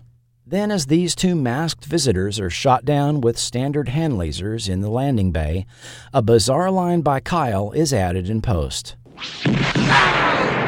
They're disintegrated. Now we'll never know who they are. even though the two were clearly not disintegrated in the scene. When Diana takes the bridge, a plot point of Julie and Willie attempting to find access through the ventilation shafts is just abandoned. And what was the point of red light in the leader's shuttle meant to represent? The leader himself, as if he was an incorporeal being? That's not what the script for episode 20 presents. The conclusion that Kyle must have stowed away on the shuttle is sloppily executed. He clearly just walks out of frame, stage left, only seconds before the shuttle lifts off, while it is in full view of everyone intently watching. Exactly how is Kyle supposed to have snuck on board? It almost seems as this entire episode was shot from an early draft of a script and rushed through production before revisions and corrections are made to fix plot holes and continuity issues. This may have been why Paul Edwards had his name taken off the episode and the previous one. There has never been a resolution to this cliffhanger story presented in this final aired episode. Following this airing, Blatzinger Productions lobbied NBC to allow a final wrap up miniseries or a TV movie, but this was never approved. Blatzinger went on to work on the TV movies Braker with Carl Weathers and Badge of the Assassin with James Woods and Yaphet Kotto, both airing in 1985. Following a couple of additional TV movies over the next two years, their partnership seemed to fizzle out and the pair went their separate ways. However, there was indeed a script written for the never filmed episode 20. The Attack, the unfilmed episode 20, script date February 28, 1985. Having snuck on board, seeing an empty shuttle, Kyle is transported to another dimension, while Elizabeth is with the leader, a massive four armed creature. He is told a backstory about the visitor's ancient leaders who combined their power into an artifact called the Ankhs, which was broken and distributed to various locations, one of them being Earth. Back on board the mothership, Diana has managed to break free from custody just as the shuttle explodes. In the wake of the shuttle's destruction, power plays take place on the bridge, and Diana again places herself in command, alongside Lydia, framing the resistance for her latest attack on the leader. With Donovan, Julie, and Willie in the brig, Thelma brings them a cake with explosives concealed inside. Right before they blow the cell doors, Kyle materializes and rejoins his friends. When they reach the landing bay, Donovan is wounded, while Julie is shockingly disintegrated. Diana orders a ceremonial all out attack on Earth, or at least Los Angeles, while she and Lieutenant James revel in the destruction. During all this, Donovan, Kyle, and Willie, having escaped the landing bay with Philip, find themselves trapped by Diana in a trash compactor. Meanwhile, Elizabeth struggles to free herself of the leader's influence so she can save her friends. Through force of will, she leaves the interdimensional limbo and materializes inside the trash compactor, telekinetically stopping the giant mechanism and falls unconscious, temporarily depleted. The group again makes for the shuttle bay with Kyle carrying Elizabeth. As they take a skyfighter, Willie shoots Lieutenant James, who falls off the catwalk to the floor below. The group escapes, with Diana herself pursuing in a skyfighter, who shoots them down. As they flee the wreckage, Elizabeth directs them over a particular hill where they see none other than Ham Tyler in a Road Warrior type vehicle. Welcome, you raggedy bunch of fugitives. On board the mothership, the power dynamic again appears to return to the status quo, as Philip has managed to maintain his cover as a fifth columnist. However, the leader appears to Diana and commissions her to recapture the Star Child, because if she obtains the Ankhs, Elizabeth's power would exceed that of his. To that end, Diana must steal the syllabus of the ancients in Elizabeth's possession, which relates in mystical allegory the Ankhs' location on Earth. Back on Earth, Willie reads from the syllabus Follow the wind for the source of all knowledge, to a place that lasts forever, where your heart will sing. Donovan, Willie, Kyle, and Elizabeth board Ham's vehicle and ride off into the distance. Written by David Braff and Paul F. Edwards, based on a story by Don Boyle. The attack only exists as a first draft script, and it thus contains typos, internal continuity errors, and unresolved plot points that presumably would have been resolved as the writers reworked it. However, work on it ceased when the series was canceled by NBC. What Remains provides a story that foreshadowed a dramatic change of focus for the series if it had continued to a second season. Observations from the story? First, entire scenes and story elements seem lifted directly from the Star Wars films. Not only the trash compactor scene, but also the aspect of Elizabeth being in a battle of wills with the leader while desiring to save her friends is evocative of Luke being in the presence of the Emperor in Return of the Jedi.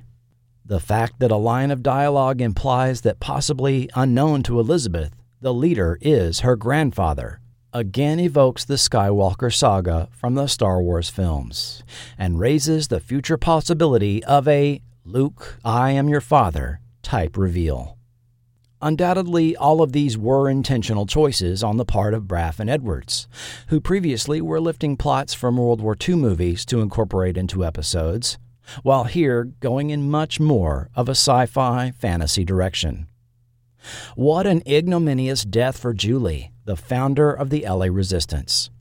Instead of an episode where the characters deal with the loss, as in The Hero, Julie's death is just another story beat in a very busy episode, not even being mentioned in dialogue at the end. The fate of Thelma is not revealed, and the appearance of Ham Tyler coincidentally showing up where the group crashed is unexplained. Also, the syllabus is introduced into the plot at the very end with no explanation as to how Elizabeth has it. You would think this was an opportunity to tie into Zon, the visitor religion, but that story element seems long forgotten under Don Boyle, who was now the showrunner. The nature of the leader remains unexplained. Diana's actions with the bomb revealed she even seemed ignorant of his powers. Were we to interpret the point of red light in the shuttle to be him, as if he was an incorporeal being? Does he hang out most of the time in interdimensional limbo? Was he even the same species as the visitors? Of course, it's impossible to interpret how he would have eventually been depicted on screen due to budgetary and storytelling reasons, but the script description and whole aspect of Elizabeth and later Diana being transported to his presence has the feel of 1978's Doctor Strange to me. In that telefilm, written and directed by Whiz Kids' Phil DeGuere, Stephen Strange traveled to the astral plane, where the Nameless One had commanded Morgan Le Fay to do his bidding. Far more mystical sci fi claptrap than would have ever been allowed if Kenneth Johnson had still been running things. In addition, the refocusing of the plot around a mystical artifact hidden on Earth would have the effect of undermining all the original themes of V. It is clear the second season would have been a very familiar type of science fiction show, where characters wander the Earth in search of a MacGuffin, helping people they find along the way while being pursued by Diana. A formula already very familiar in this era, with series like The Fantastic Journey, Planet of the Apes, and especially Logan's Run. The incorporation of a post apocalyptic vehicle trope evokes things like Ark II, Damnation Alley, and yes, the Road Warrior, outright referenced in the script. The series went into reruns on May 17, 1985, when NBC aired the first two episodes back to back, followed by the debut of the previously pulled third episode the following week. V the series finished the season ranking 57th place with a 13.2 Nielsen rating and an 18 share. This placed it alongside other canceled newcomers like It's Your Move, Charles in Charge, and the now virtually forgotten sitcom ER. What was at the bottom of the barrel that season? Aftermash, Hawaiian Heat, Otherworld, and Silver Spoons, tying for 74th place. Hot Pursuit and primetime soap Berrenger's coming in 77th as the lowest rated show of the season.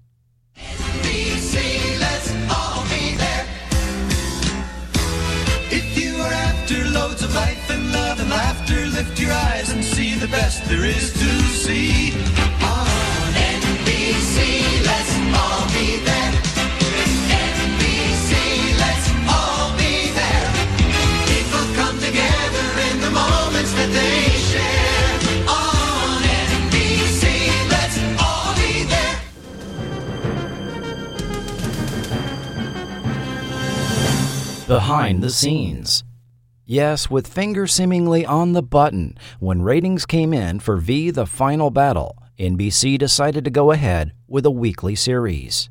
Network head Brandon Tartikoff officially announced it on May 10th at the network upfronts, where the TV networks present their fall lineups to affiliates and advertisers.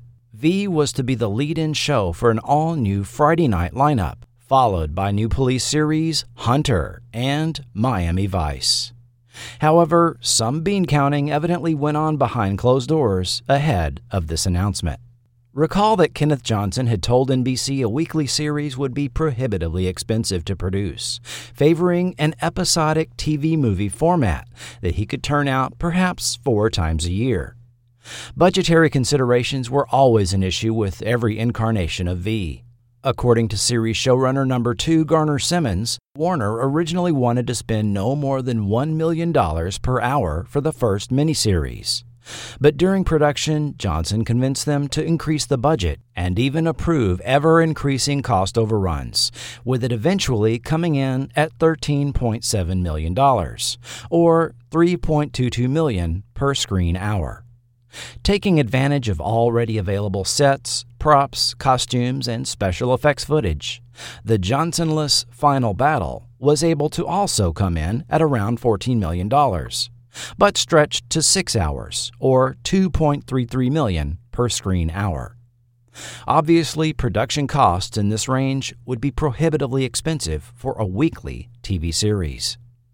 According to the narrative Garner Simmons provided for Dan Copp's 2017 book, Fascist Lizards from Outer Space, V the series was something of a last minute addition to the fall 1984 lineup announced at those May upfronts. Warner Television was having a bad year.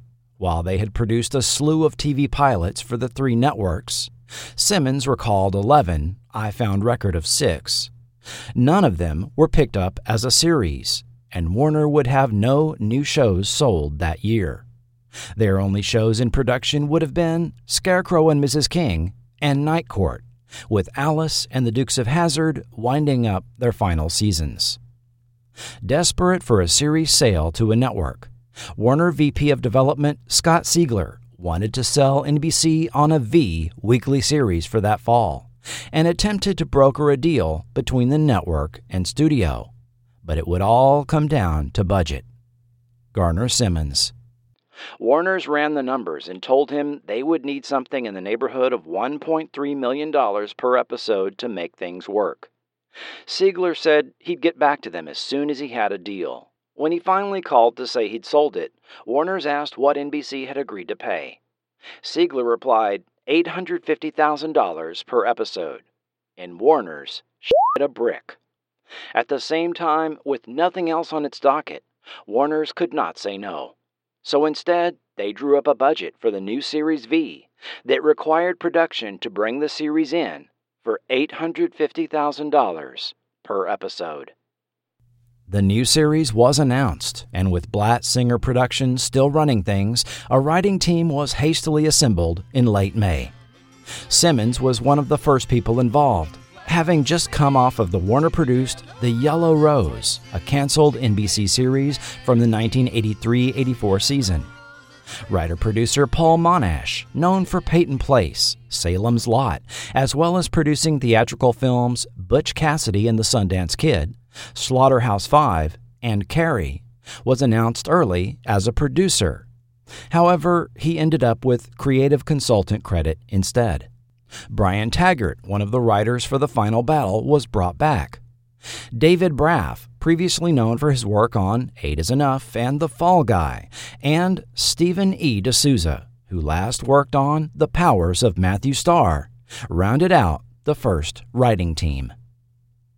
Under significant time pressure, the team were expected to deliver five scripts by mid July, so production could begin by the end of that month to meet the late October air date. Monash was tasked with the first script, to bridge events from where we left off in the final battle, while de Souza worked on the second.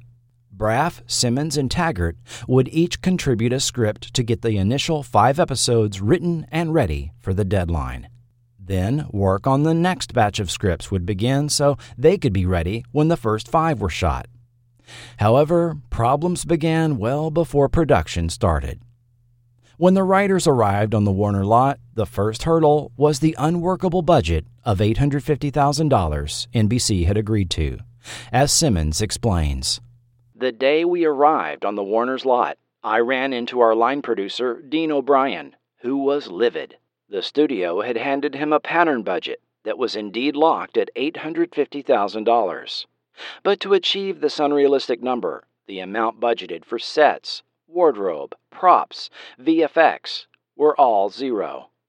Apparently, Scott Siegler had reasoned in selling the series that since it was to deal with a clandestine group of freedom fighters taking the fight to the alien overlords in the streets of LA, the show could be shot practically, i.e., no standing sets, etc. And since the miniseries had cannibalized the original Ken Johnson miniseries, so would the new series by recycling all costumes, props, etc. Given that all the scripts were already in progress, this would have meant throwing out everything and starting over, which in turn would mean not making our air dates. Clearly, something had to give. In 1984, the average hour-long series cost seven to eight hundred thousand dollars to produce. The episode budget of Hill Street Blues was $925,000. To produce V as a weekly series, it was estimated another four to five hundred thousand dollars per episode would be needed. After a series of budget meetings, a more realistic budget was hammered out, and by mid-October, EP Daniel Blatt was spouting to the press. This will probably be the most expensive show on television, $1 million per episode, even though we've been able to trim some of the costs. V thus joined a growing list of weekly series that claimed to be the most expensive ever to produce, which at the time included both Kenneth Johnson's Cliffhangers in 1979 and Supertrain from that same year. Amazing Stories was added to the list of $1 million episodes in 1985, Star Trek The Next Generation in 1987, as well as The Flash in 1990. Little did we know at the time, growing budgets for ensemble casts would soon grow to astronomical amounts for some hit series in their later seasons, such as ER at $13 million per episode, Seinfeld at 4 million, and Frasier at 5.2 million. Indeed, sets, costumes, and props from the final battle had been saved by Warner for use on future productions. This included Stage 25's massive mothership landing base set, which occupied the entire soundstage in between production of the final battle and the weekly series, billed to NBC. However, when the budget for de Souza's first draft script for episode 2 was estimated by Dean O'Brien, it came in at 2.2 million. This prompted a rewrite to rein in costs with start of filming only a week away. When NBC's VP of current programming, Jeff Sagansky, returned from a vacation, he asked to see the scripts for the first two episodes, intended to be produced as a two hour premiere movie. According to Simmons' account, Sagansky rang up EP Robert Singer in the middle of the night, calling the first two scripts a pile of unreadable bullshit. D'Souza had purportedly rewritten both Monash's episode 1 script as well as his own. The next morning, Singer and Blatt announced that de Souza had been removed from the production, and Garner Simmons would be given the weekend to rewrite the first two scripts to the satisfaction of NBC. If by Monday morning Sagansky remained unconvinced that we had a series worth shooting, the series would be shut down and canceled. Simmons relates that he worked through the weekend on the rewrites and on Monday was told Sagansky approved and V was saved. With de Souza no longer involved, I was elevated to supervising producer.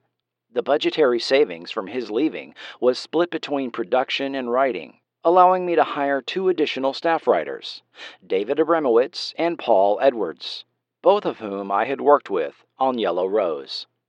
Thus, the first major crisis was averted. However, Steven de Souza tells something of a different story to Mark Phillips and Frank Garcia for their 1996 book, Science Fiction Television Series. He relates a narrative of being a driving creative force early in series development, tasked with what he called an impossible situation to pick up the story where the final battle left off.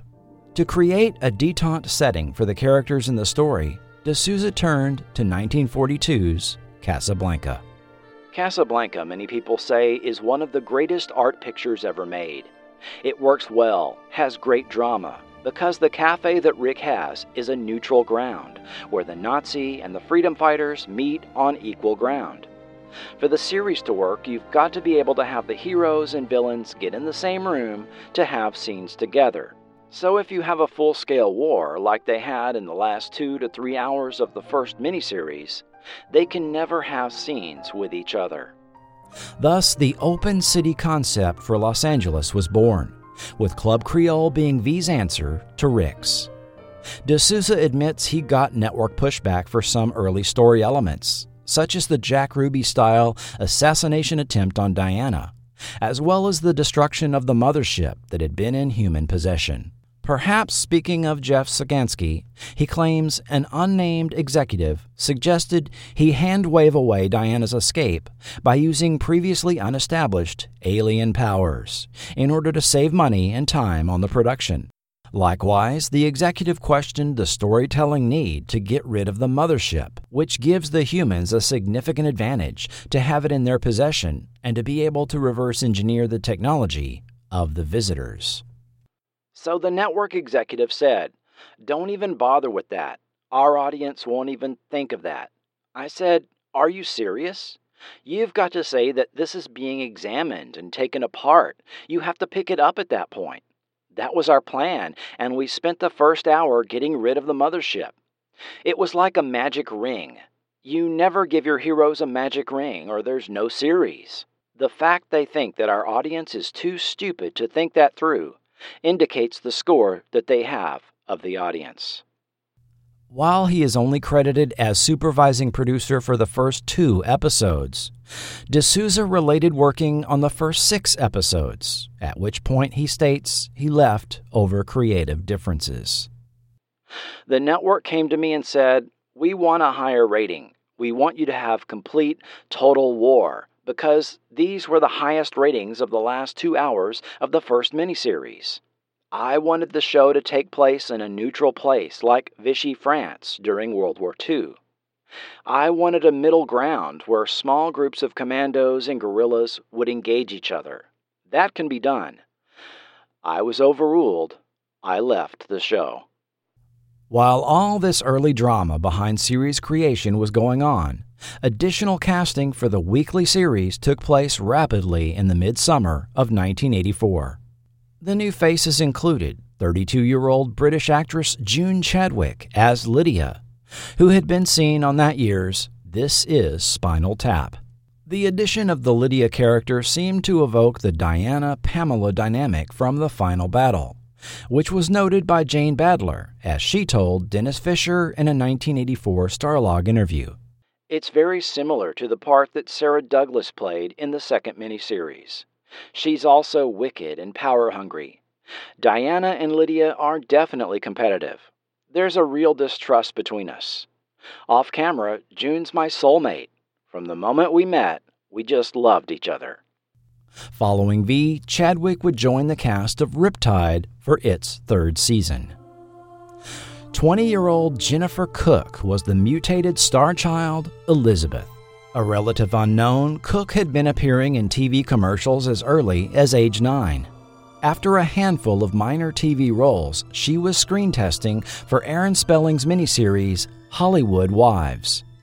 While in LA, she was invited to read for V on a Thursday, got the part, and was told filming began Tuesday of the following week.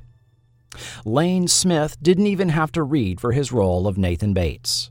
The 48 year old had been a character actor on stage and screen for nearly 20 years and had just finished his run on the Broadway play Glengarry Glen Ross.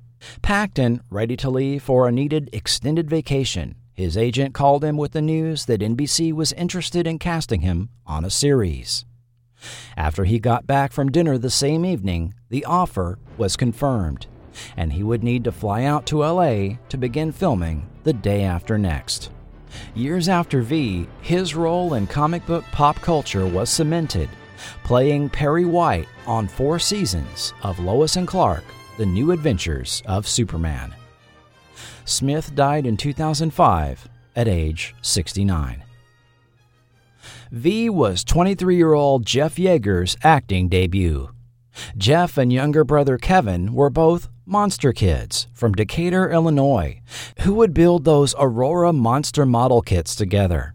Jeff's antics and mishaps making himself up as a Planet of the Apes character, mummy, or werewolf concerned his parents and even got him in trouble with the police once. But it was Kevin who caught a more serious case of the makeup effects bug, and later, when Jeff was majoring in theater at OSU, Kevin was in mom's garage making masks for a costume company. While Jeff went into acting, Kevin stayed behind the scenes, and through legendary makeup artist Rick Baker, arranged to apprentice under makeup veteran Greg Cannom. Soon he was working with one of Jeff's V co stars, doing makeup effects on the Nightmare on Elm Street films and subsequent series, Freddy's Nightmares. He has worked steadily in the industry for over 35 years on many films, as well as on 234 episodes of the hit series Bones. His notable work includes the makeup for Weird Al Yankovic for his 1988 Fat video makeup effects for 1997's Face Off and Starship Troopers, and Dana Carvey's characters for 2002's The Master of Disguise. Prior to V, Jeff Yagher had never before ridden a motorcycle and had to be trained in motocross by his stunt double, since many scenes depicted his character of Kyle Bates riding a dirt bike both on and off road. Following V, Jeff had regular series roles on the Linda Lavin vehicle Room for Two, the short lived UPN series Live Shot, and on HBO's Six Feet Under. Legendary real life newsman Howard K. Smith, seen in the original V miniseries, started to be used at the beginning of episodes with the third airing, delivering Freedom Network reports from around the globe, reminding the viewer of the larger worldwide fight against the visitors. Early in his career, Smith had been sent to Berlin by United Press, where he joined CBS Radio under their head of European operations, Edward R. Murrow. In the years leading up to the U.S. entering World War II, Smith interviewed Adolf Hitler, SS leader Heinrich Himmler, and propaganda minister Joseph Goebbels. He was one of the very last reporters to leave Germany, barely escaping to Switzerland the very day the Japanese bombed Pearl Harbor. Four days later, Hitler declared war on the U.S. Throughout the 1940s, Smith reported for CBS as chief European correspondent, visiting most European nations, including ones behind the Iron Curtain. He compiled his experiences and thoughts into a 1949 book, The State of Europe, where he was critical of both American and Russian policies. For his trouble, he found himself blacklisted in the 1950s when Red Channels named him as an alleged communist sympathizer. His 1961 report, Who Speaks for Birmingham, revealed the conspiracy between a corrupt police commissioner and the KKK to commit violence against the Freedom Riders and people of color, which was personally witnessed by Smith. He ended his report with the quote attributed to Edmund Burke The only thing necessary for the triumph of evil is for good men to do nothing. But this was cut by CBS, who subsequently fired him for editorializing. Smith commented on his firing in 2001. They said it was against the rules to take sides on a controversial issue. I said, I wish you had told me that during World War II when I took sides against Hitler. Smith then worked for ABC News and extensively covered the 1972 presidential campaign. Even though his commentaries were becoming increasingly conservative, backing the Vietnam War and Vice President Agnew's criticism of the news media, he called for Nixon's resignation over the Watergate scandal. He retired from news in 1979 and made several film and TV appearances, sometimes playing himself, such as on TV's The Odd Couple, The Bionic Woman, and V. As mentioned earlier, the placement of V on early Friday night at 8 7 Central, opposite the Dukes of Hazzard, resulted in a dumbing down of themes and ideas presented. David Abramowitz, brought on by Garner Simmons and made executive story consultant, told Scott Thomas in 2011 how disappointed he was in the chosen time slot. As a child, I was into Norse myths and science fiction, and I always kept up with it, so I welcomed the opportunity to write it. But I think NBC made a mistake placing it at 8 p.m. I would have placed the show at 9 o'clock and done some more adult themes. That is my only objection, because you couldn't really show the carnage of war, and things you did on the miniseries you couldn't do weekly because of the time slot. Actor Michael Ironside noted another issue the series faced early on was the breakneck speed of production for an action adventure series featuring as many characters as it did. V episodes were shot over seven filming days, as he told James Van Hise in 1984. We started out shooting four days in studio and three days out, but things got kind of hairy. It's hard to have a semblance of a relationship among the characters and have action. It's like trying to have what Hill Street Blues and St. Elsewhere have, plus the action of the A Team. In seven days, that's very difficult. V is really an eight or nine day show, and we don't have a strong second unit to film empty cars going over cliffs and such. Our special effects are strongly tied to the main characters. Interestingly, a decade earlier, many adventure shows were cranked out in six shooting days, as was common on the Universal lot in the mid 70s. It was none other than V creator Kenneth Johnson that first introduced seven day episode shoots on The Bionic Woman and eight day shoots on The Incredible Hulk, both times to the initial consternation of Universal's Frank Price. When it came time for NBC to decide if the show would be given its back nine, typically where a network would order an additional nine episodes in addition to the front 13 for a complete season of 22 episodes, the network only chose to order a back six. But those six episodes would have to be produced under a reduced budget, with NBC cutting $250,000 from each episode resulting in a budget $100,000 less than even the original agreement. The first and foremost casualty of the reduced budget was seen in the opening credits, as characters that had not been killed off were written out of the show, some of which who had been around since the first miniseries. Thus, we got Elias Taylor, killed by a visitor disintegrator beam, Nathan Bates killed by Mr. Chang, who in turn was killed by Kyle.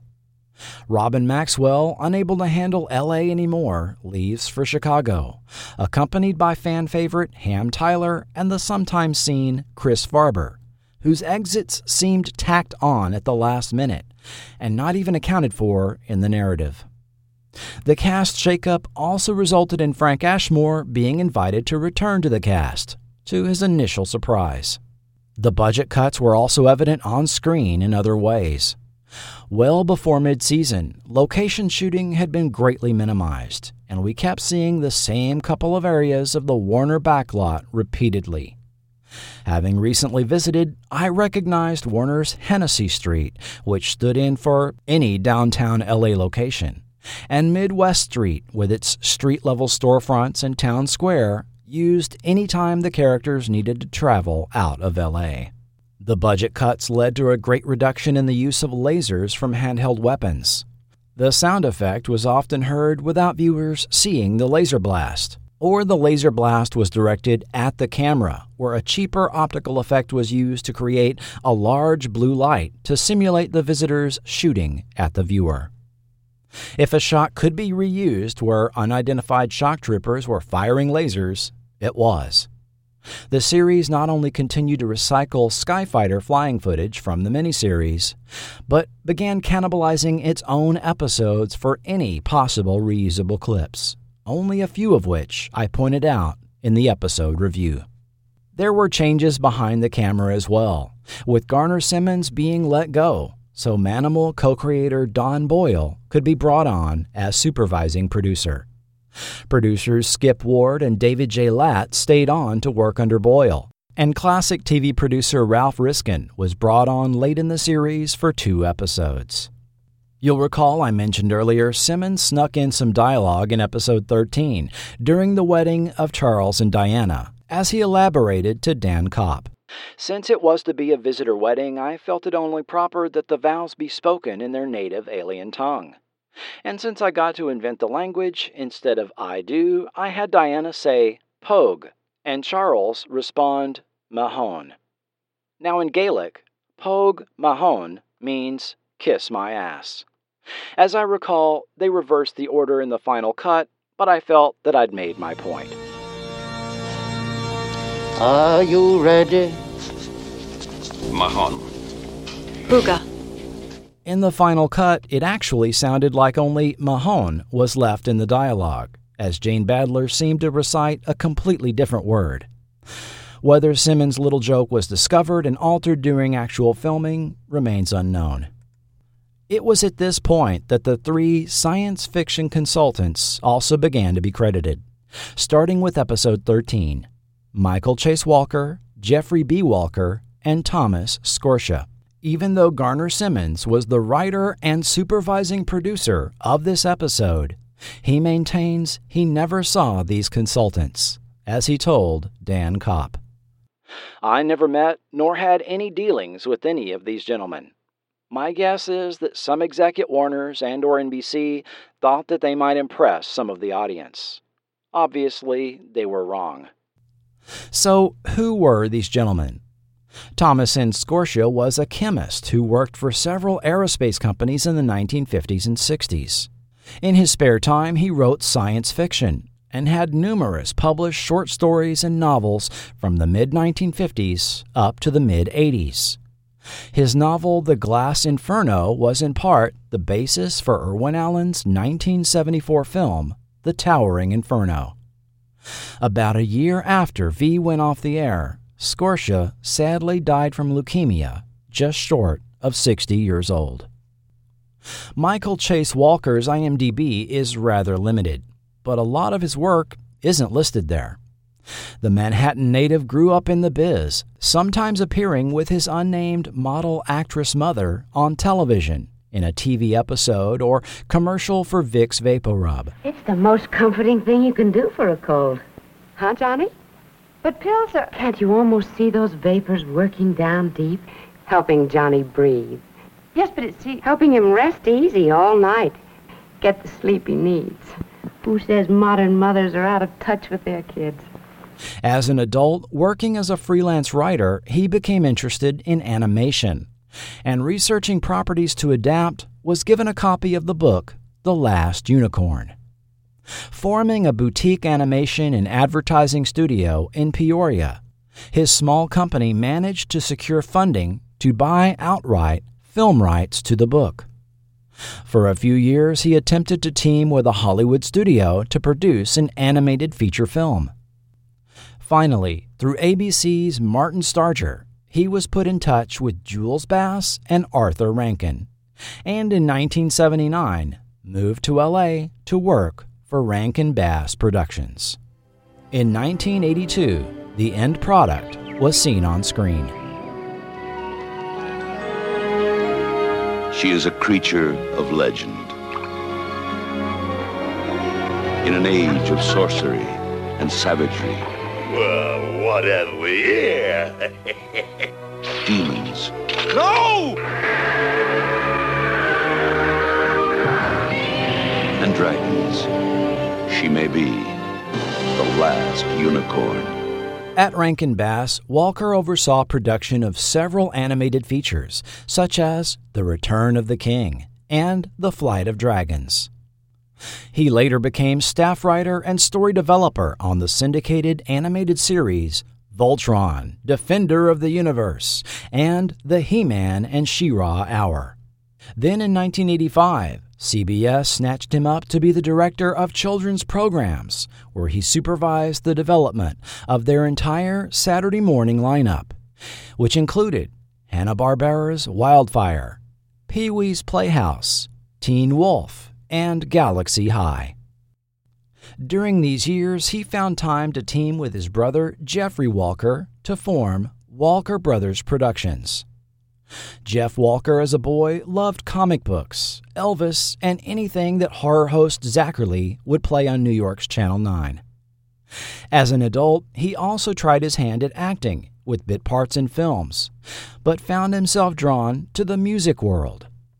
He started writing music reviews for magazines, which he was able to parlay into an editing job for Music World magazine before moving on to Rolling Stone. Getting into the public relations side, he ran PR for Island Records in Jamaica, where he was reportedly responsible for creating the public persona and brand identity for singer Bob Marley. Together, the Walker brothers worked at TriStar Pictures, developing properties for film and TV. The brothers did get the 1986 movie The Gladiator produced for ABC. It destroyed the only thing he ever loved. He killed my little brother. That's why they call it vehicular homicide. A mindless terror from which no one is safe. It makes ten this month. What are we gonna do about it tonight? And before the death toll rises, he'll be on the road. I'm over the line, Susan. I'm way over the line. There is no stopping. The Gladiator tomorrow. Among the various projects the Walker brothers consulted on was indeed V, the series. Jeff Walker also made a major contribution to modern pop culture. In 1970, a modest comic book convention started being held yearly at college meeting rooms or hotel basements in San Diego. By 1973, 2,000 fans were attending, and the convention was upgraded to the Sheraton Inn Ballroom, and guest speakers such as Dorothy Fontana came to promote the new animated Star Trek, then airing on NBC. Also in attendance was Jeff Walker, promoting albums for United Artists Records. Through his marketing and PR work in 1976, Jeff met Charles Lippincott, a publicist working for Lucasfilm at the time, and learned he was visiting the San Diego convention that year to show slides promoting an upcoming sci fi film called Star Wars, which Jeff took note of. In 1979, Jeff joined the Ladd Company and worked publicity for their films Outland and Blade Runner, bringing 16mm making of featurettes to the San Diego convention at a time when such material was rare to come by. For Amblin Entertainment, he promoted Gremlins and Back to the Future 2. He even started a side business called the Thinking Cap Company, which sold licensed products for popular science fiction films. In 1988, Jeff Walker, along with Batman creator Bob Kane, gave a presentation to promote Tim Burton's upcoming version of The Caped Crusader. Giving audiences a peek at pre production designs, Walker was tasked with addressing the growing controversy over the casting of Michael Keaton and winning over an initially skeptical fan base.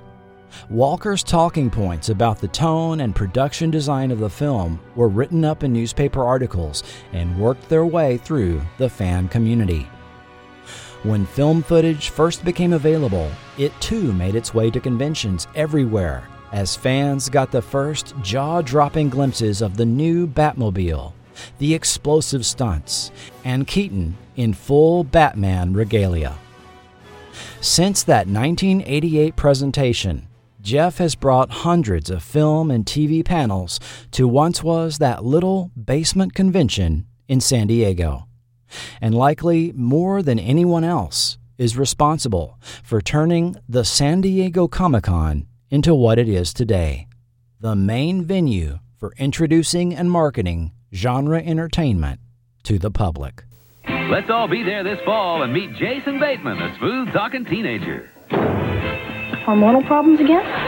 He's got style. Huh? Please, sir. Pop a breast milk. And he's got flair. Gee, he's good. He thinks he's got it made. I was born for this kind of work. But what he doesn't know is that on the other side of this door, he's about to meet his match. It's Your Move, Wednesday night, starting this fall on NBC. Monday, it's an all-new Little House movie, a two-hour Christmas special. Will the holidays bring tragedy when Laura's baby is kidnapped? Why did you leave her? Bless all the dear children, Monday.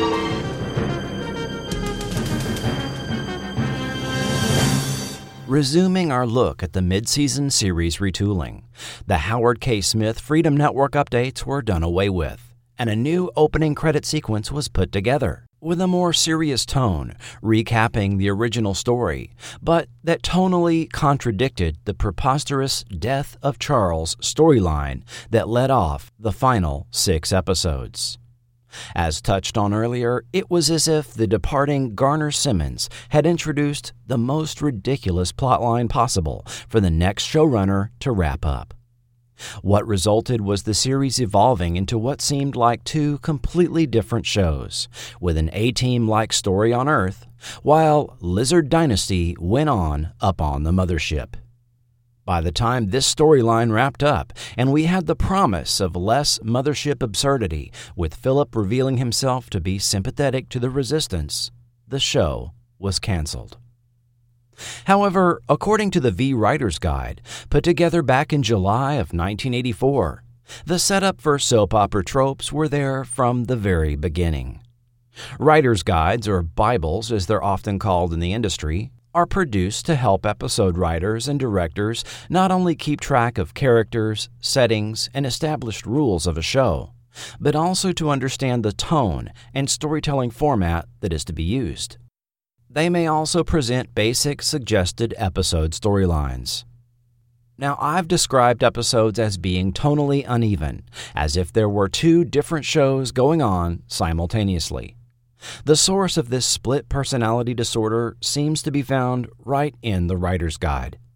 After reviewing the series premise, which describes the story of an ongoing struggle, of conflict, combat, courage, and cowardice, of ordinary people in extraordinary situations, of human stories set against a science fiction background, and invoking classic war films from The Guns of Navarone to The Great Escape as a source of story ideas.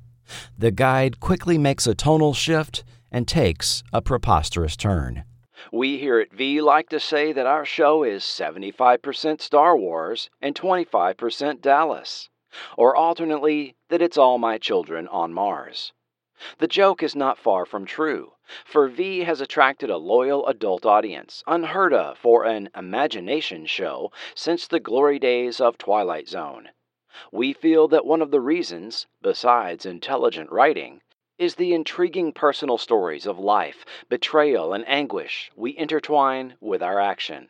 And since we have some gloriously manipulative vamps and villains, there's great fun to be had here. If we ever do a cliffhanger season ending, it might very well be Who Shot JR with a Ray Gun? Several network approved storylines are covered, which include a whodunit episode where visitors team with resistance members to find out who is offing key visitors at the legation a mission episode where a Resistance seeks to destroy an alien R&R retreat for visitor officials. We saw this one in episode 7, Visitor's Choice. An episode where Resistance and visitors are forced to team up to fight an epidemic that threatens both species. And an episode revolving around a renegade visitor motorcycle gang, with Kyle Bates forming his own biker gang to go up against them. Evidently, this one had been given some thought, as an additional note reveals This one can change as much as we need. All NBC really wants to see is kids on bikes and alien Harleys. While we didn't get this specific episode, Kyle was seen on a dirt bike often in early episodes, as were visitor troops. Perhaps this was NBC attempting to evoke feelings from their popular series Chips that had finished its run the prior year. The guide also dwells on the character of Elizabeth. Elizabeth is 18 months old and looks 18 years old, and describes her attraction to Kyle. It also sets up another rivalry for Diana, a retread of what we had already seen in the final battle with Sarah Douglas's Pamela, a tug of war which Diana had ended with a laser blast. Evidently wanting to reinstate this dynamic, this rivalry was recreated in the form of Lydia, played by June Chadwick. This led to many episodes where entirely too much time was spent with Diana and Lydia exchanging snide remarks with hands on their hips. Given the continuing deterioration in quality, it's not surprising that some of the actors expressed a desire to leave before the season was over. Michael Wright, whose character of Elias was the first to depart, told Dan Copp in 2016 My heart wasn't really in it. It was a great pleasure doing the first installment and the final battle, but the thing had taken a turn not for the better.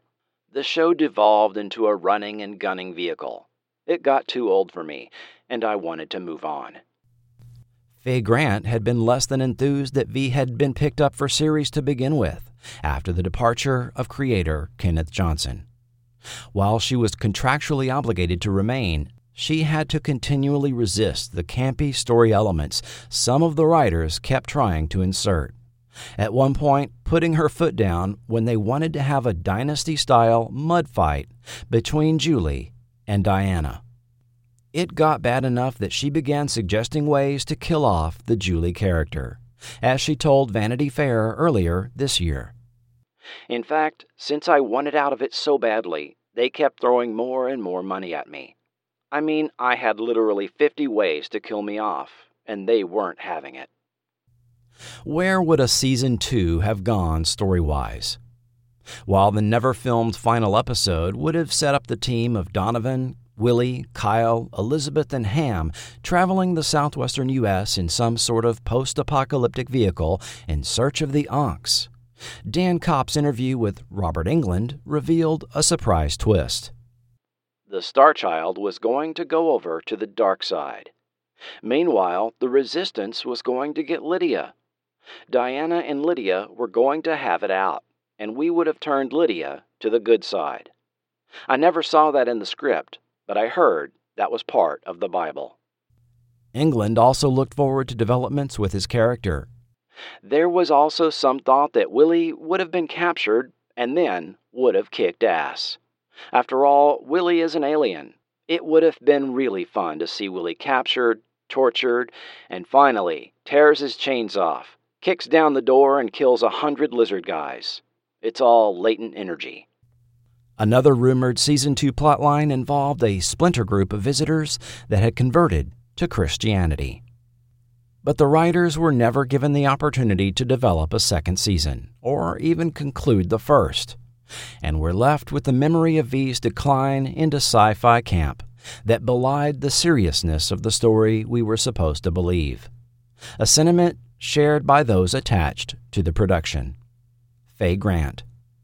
I failed to understand and resisted the introduction of a more campy style to the writing of the show. I just didn't see where Julie fit in. There were just too many cooks in the kitchen. When a TV show is written to cater to demographics, it suffers. Jane Badler. It just wasn't very good. It was funny at times, and it was kitsch and a bit farcical. It was fun, but it was very, very cartoon like. I just wish there was a higher quality to the writing. It always comes down to the writing, doesn't it? And don't even ask former NBC exec Jeff Sagansky about the series. Ugh, the worst. Whatever issues the series had could certainly not be laid at the feet of the talented Dennis McCarthy, who returned to compose the music for the series' opening theme, as well as provide scoring for at least 10 episodes. Especially early in the series, his score stages key moments such as Martin's death, Elizabeth's rebirth, and the loss of Robert Maxwell during the defense against the Triax superweapon. Elizabeth is given her own theme, which is adapted into a romantic melody for her relationship with Kyle. A tonally different theme was worked up for the intro for the final six episodes, but there was no more new episode scoring by McCarthy. Like the final battle, no official soundtrack for V the series was ever released, but McCarthy himself put out a promotional CD, which can sometimes be picked up on eBay. McCarthy went on to have quite a career in TV and film scoring, working on various Star Trek series for some 18 years.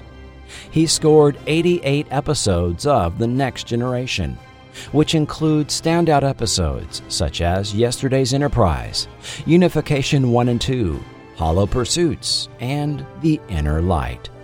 77 episodes of Deep Space Nine, 65 episodes of Voyager, and 30 episodes of Enterprise. He also composed the series theme for Deep Space Nine, for which he won an Emmy. When The Next Generation went to the big screen, McCarthy followed, composing for 1994's Star Trek Generations. And we can't leave out the Star Trek Experience attraction that opened in Las Vegas in 1998. While he has certainly done other work, no person has provided more music for Star Trek than Dennis McCarthy. Today, the composer is 78 and works on what he wants to, be it Star Trek fan films, artistic short subjects, or the retrospective on Deep Space Nine What We Left Behind.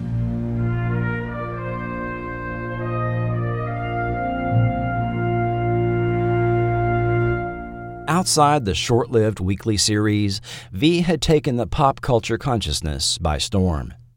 There were V conventions being held during the original TV series run.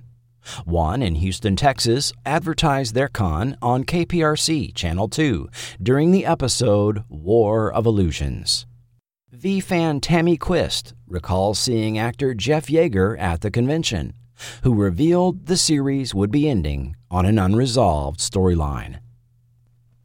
As mentioned in the last podcast, the first two miniseries were compiled into a novelization, which presented its own challenges, as related by writer Ann Crispin in Starlog magazine. In doing novelizations, the most significant problem is often the impossible time frame imposed by having to produce a manuscript very quickly, so it can appear on the bookshelves at the same moment as the TV show or movie sees release. I wrote the 132,000 words of V in four months, mid September 1983 to mid January 1984. At one point during the writing, I produced 190 pages in 14 days. Midway through V, its creator, Kenneth Johnson, left the project.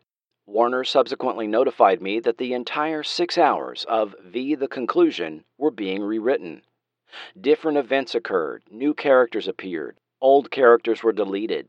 People died who hadn't died before, or lived who hadn't survived in Johnson's version. With a deadline of December 31st, 1983, I received the third script covering the miniseries' final two hours on December 18th.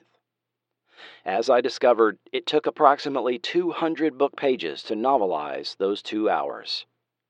Now you know why novelizations often differ significantly from what is actually shown on the screen. During her life, Crispin published 23 novels and was known for her tie ins with popular science fiction properties, including Star Trek, Star Wars, and Pirates of the Caribbean, in addition to her original Starbridge series. Crispin passed away in 2013 at age 63 after a prolonged battle with cancer. Following the A.C. Crispin novelization combining the two miniseries, there were 15 additional novels published up through 1988 that focused on events not depicted in the weekly series, two of which were also written by Crispin. Books covered events happening in other U.S. cities or are set in the time period of the unrecorded year between the end of V the Final Battle and Liberation Day. Plot developments also don't always align with and, in some cases, contradict what viewers saw on TV, since many of the novels were evidently written prior to there being a writer's guide for the TV series. In February 1985, DC Comics began publishing V as a monthly title. Cover price was 75 cents, and 18 issues were printed, with the title ceasing publication in July 1986. Most issues were written by DC regular Cary Bates, with art provided by Carmine Infantino and Tony DeZuniga. Having just started my first job at the time, I had my own money and collected several of these issues.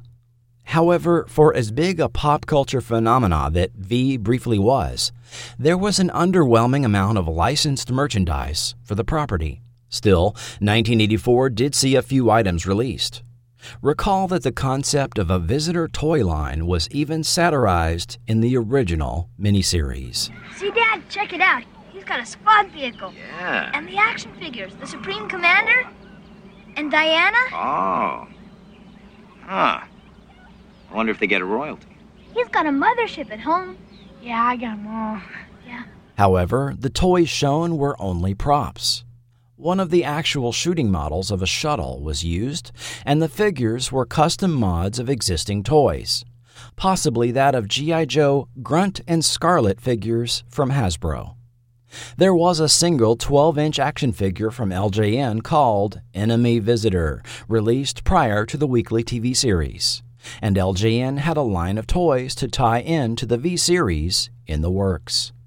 The planned toy line included four 4.5 inch action figures two human, Mike Donovan and Kyle Bates, and two visitors, Diana and a shock trooper, and three vehicles a Firebird Trans Am for the Resistance, a Visitor Skyfighter, and Visitor military Jeep with mounted laser cannon, all scaled to fit the figures. Interestingly, the character of Kyle was chosen and not the more popular Ham Tyler, played by Michael Ironside, revealing the possibility that LJN had advanced knowledge he would be leaving the series. While prototypes of the toy line were shown by LJN alongside their proposed Street Hawk line at the International Toy Fair in early February 1985, by late March, both toy lines were nixed, following the corresponding cancellation of each series. Additional licensed products included a set of 66 trading cards and 22 stickers by Fleer, a walkie talkie set by Powertronic, jigsaw puzzles from Maruka Industries, metal lunchbox and matching thermos by Aladdin, and an LJN 42 inch bop bag. Toy brand Arco released three guns. The Resistance 45er, sound pistol and holster, the Resistance Defender rifle target game set with rapid fire machine gun sound, and the Visitor laser pistol that got very limited distribution and was later reworked into a laser blaster target game set under both Robotech and generic branding. There were also a few rack toys released, which are those low quality toys sold on a cardboard backer card in grocery and convenience stores, which usually consist of the branding being slapped on a completely unrelated toy. Due to the overwhelming popularity of V in international TV markets, there was quite a bit of unofficial, unlicensed merchandise. There was a line of very cheaply made rack toys released by an unknown toy company in Argentina. The toys appear to be non posable PVC figures, clearly intended to represent Diana, Julie, Donovan, and a visitor with no human mask, but had no licensing, copyright, or company information printed on the cards. Other toys, such as vehicles and spaceships, were also put out in this line. Uruguay had a set of 12 inch posable figures for V. There was no attempt made at matching likenesses of actors, as these were basically knockoffs of knockoffs. A 6 inch bendable visitor holding a laser pistol and wearing only gold briefs was released in Italy. A V computer game was released in 1986 by Ocean Software in the UK for the Commodore 64, ZX Spectrum, and Amstrad CPC platforms. In this side scrolling game, you play as Mike Donovan, entering the visitor's huge mothership in order to blow up its reactor by setting explosives at key points, avoiding visitor robots. The game player searches to put together the formula for red dust from eight different mothership labs, adding a puzzle element to the gameplay. Home video and reruns. NBC reran V until July 5th, when it was replaced with Friday night movies and the summer variety series Motown Revue. The show began to be run overseas. In February, it began running in Australia, and in June, it began running on the UK's ITV. It also ran in Estonia, France, Germany, Japan, Spain, Mexico, and Uruguay, among possibly other countries. In the days when a television series release on home video was still something of a rarity, V the Series joined V and V the Final Battle on VHS as a set of nine videotapes containing all 19 episodes released by Warner Home Video. The series also enjoyed reruns on the Sci Fi Channel in the 1990s. In 2005, the series was released in a three disc, double sided DVD box set.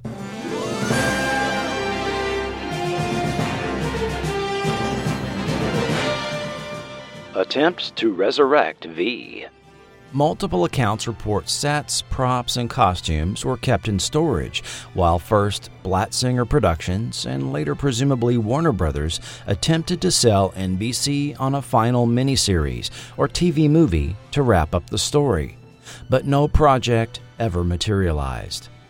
One proposed storyline would have had Philip, Willie, and the Resistance on the visitor homeworld, battling Diana and her attempts to overthrow the leader. Another idea was to depict Earth following the leader's peace treaty, with the mothership fleet withdrawn and some peaceful visitors choosing to remain behind and live on Earth. However, in the wake of the invasion, a fascistic U.S. government rose to impose an alien apartheid, calling for a continued need for the resistance. Finally, in 1989, while working as story editor on the Twilight Zone reboot for CBS, writer J. Michael Straczynski found time to begin writing a script for a proposed miniseries revival of V for first run syndication under the umbrella title V The Next Chapter. His two part, four hour teleplay titled The Rebirth would pick up the saga five years following the events of episode 19, but would eschew the campy elements of the series and even present a grittier version of the visitors than originally seen. In the wake of the truce called by the leader, the visitors launch an unprecedented all out surprise attack on Earth, completely leveling cities such as Detroit, Minsk, and San Diego countries all over the world unconditionally surrender. Willie is executed for treason, while Donovan is wounded and taken to the visitor homeworld as a prisoner of war. Julie goes into hiding in Australia, and Lydia is killed in a shuttle explosion, for real this time. Diana is demoted and reassigned, while the leader takes her place as a central figure in the story. Elizabeth's fate is the worst of all, as she is dissected on the homeworld without anesthesia, but her body detonates, releasing her stored energy. The explosion wipes out much of the Visitor Medical College and ruling council in a two mile wide crater. Five years later, with Earth an occupied planet, a resistance group slowly begins to form in Chicago under leadership of ex Army Major Damon Mallory and Ham Tyler. The enemies of the visitors who were radioed by Julie years ago have finally responded. Called the Outsiders, they appear humanoid, but are revealed to be of the same alien species as the visitors under human masks. Exiled from the visitor homeworld a millennium ago, the outsiders are pacifists and now technologically advanced. Arriving in two ships, one is captured by the visitors, while the other meets up with the new resistance. The existence of an outsider weapon of immense power called the Tachyon Globe is revealed, which is captured and transported to an orbiting mothership by a visitor shuttle. However, Ham Tyler sneaks on board the shuttle and self destructs the Tachyon Globe, destroying the mothership in the process, and ending the story on a note of hope for humanity. After six drafts, the 200 page script, although receiving positive notes from Warner Brothers, was ultimately rejected in 1991 by the studio as simply too costly to produce. However, Warner went into business with Straczynski on another project. It was the dawn of the third age of mankind, ten years after the Earth Minbari War. The Babylon Project was a dream given form. Its goal to prevent another war by creating a place where humans and aliens could work out their differences peacefully. It's a port of call, home away from home for diplomats, hustlers, entrepreneurs, and wanderers. Humans and aliens wrapped in 2,500,000 tons of spinning metal, all alone in the night.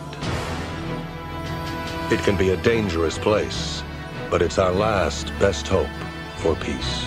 This is the story of the last of the Babylon stations. The year is 2258.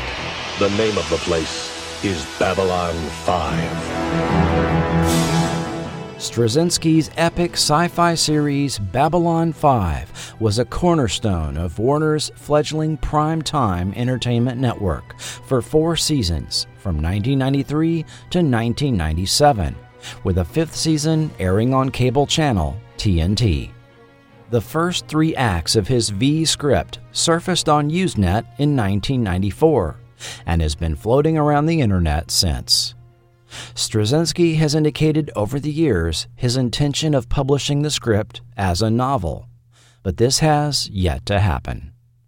After Kenneth Johnson revisited his original miniseries for the 2001 DVD release commentary, he was amazed at the public response to his creation nearly 20 years later.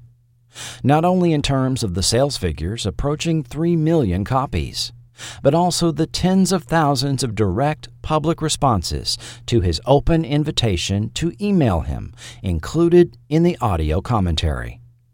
As he told Lee Margulies of the LA Times, Audiences clearly wanted more, and the idea of exploring what the world looked like 20 years later was intriguing to me. Johnson thus approached NBC with the concept of bringing V back as a four hour miniseries set 20 years later. The new installment would have brought back many of the original cast, presented alongside their younger descendants, fighting a new visitor invasion. I sold the idea of a new miniseries, V, the Second Generation, to NBC in 2002. Alas, it was not like working with Brandon Tartikoff. Years passed. They even had me write a second miniseries screenplay to remake my original miniseries, which was to air first. But while NBC dawdled, long form TV waned. My miniseries remained unproduced because virtually all the outlets for miniseries dried up. The project was pitched to NBC's corporate cousin, the Sci Fi Channel, who also ultimately passed. After not being able to relaunch V, Johnson turned his script into a novel, which was released in February 2008. Ignoring the events of V the Final Battle and V the series, the story picks up 20 years after the original arrival of the visitors. Over the years, the visitors have continued to dupe the majority of humans into thinking they're here for our benefit by introducing technological and social advancements. They have continued to steal Earth's water under the guise of cleansing it from pollution. The Visitor Youth Corps has morphed into the Teammates, which are nothing more than a human militia tasked with hunting the Resistance. The resistance continues to fight a losing battle to convince the masses that the visitors are concealing their true nature and intent for humanity. But the message Julie Parrish broadcast into space two decades ago is finally answered. The enemies of the visitors, known as the ZT, join sides with the resistance, turning things to humanity's favor. But do the ZT also have their own hidden agenda? The book is out of print and now can command a pretty penny online. However, during the 2000s, Hollywood studios started to get remake fever. New Line Television and UPN brought back The Twilight Zone for a third go round in 2002. Universal Television and the Sci Fi Channel launched a reimagining of Battlestar Galactica, helmed by Ronald D. Moore in 2004. And Universal and NBC even brought back The Bionic Woman in 2007, with neither creator Kenneth Johnson or series star Lindsay Wagner involved in this underwhelming version that only lasted eight episodes. And unknown to Johnson, while he was prepping his novel for release in the fall of 2007, video game creator Jace Hall was pitching Warner Television on a completely new interpretation of the V franchise for post 9 11 audiences. Warner had purchased Hall's Monolith Productions in 2004 and promoted him to head their new games division, directing the adaptation of studio properties such as Scooby Doo, Harry Potter, The Matrix, and DC superheroes into video game titles. During the course of his job, he discovered Warner owned the TV rights to V through colleague Jamie Bryan O'More as he told VentureBeat in 2009. Jamie and I actually sat down and thought, how could we reimagine what V was to make it into something that made sense for the audience that we know today? I believe that the audience that I'm used to serving through video games is fairly intelligent and also likes to have a certain amount of depth associated with the content that they're viewing most of the time. Plausibility is a huge factor when it comes to science fiction for it to really stick. With V, everything needed to make sense. There needed to be rhyme and reason for everything, so we spent months creating a Bible for this universe. Warner initially had no takers for a new V television series until ABC took the bait. Six months after publishing V the Second Generation, Warner Television informed Kenneth Johnson that they were going out with a new take on V as a one hour series, and my services would not be required. The 4400's Scott Peters and Kathy Gilroy from Millennium and the Lone Gunmen were brought on to the producing team alongside Jace Hall, and on November 3, 2009, the visitors arrived. Since their arrival, there's been no contact with any of the 29 ships now hovering over the major cities of the world. Don't be frightened. We mean no harm. Calling themselves the visitors. Dude, that is so cool. The world's in bad shape, Father. Who wouldn't welcome a savior right now? They healed me, and I got no pain. It's amazing. It's been three weeks since the visitors' arrival, yet thousands are still flocking to see the motherships in person.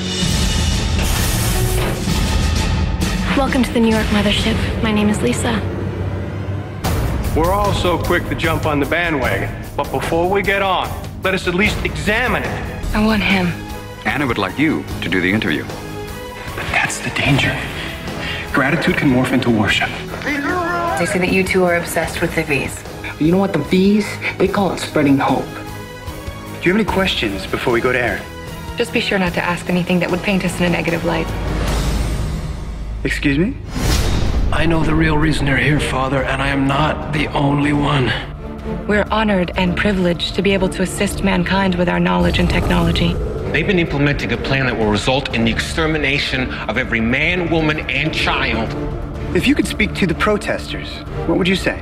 That embracing change is never easy, but the reward for doing so can be far greater than anything you can imagine. They gain trust with the promise of friendship.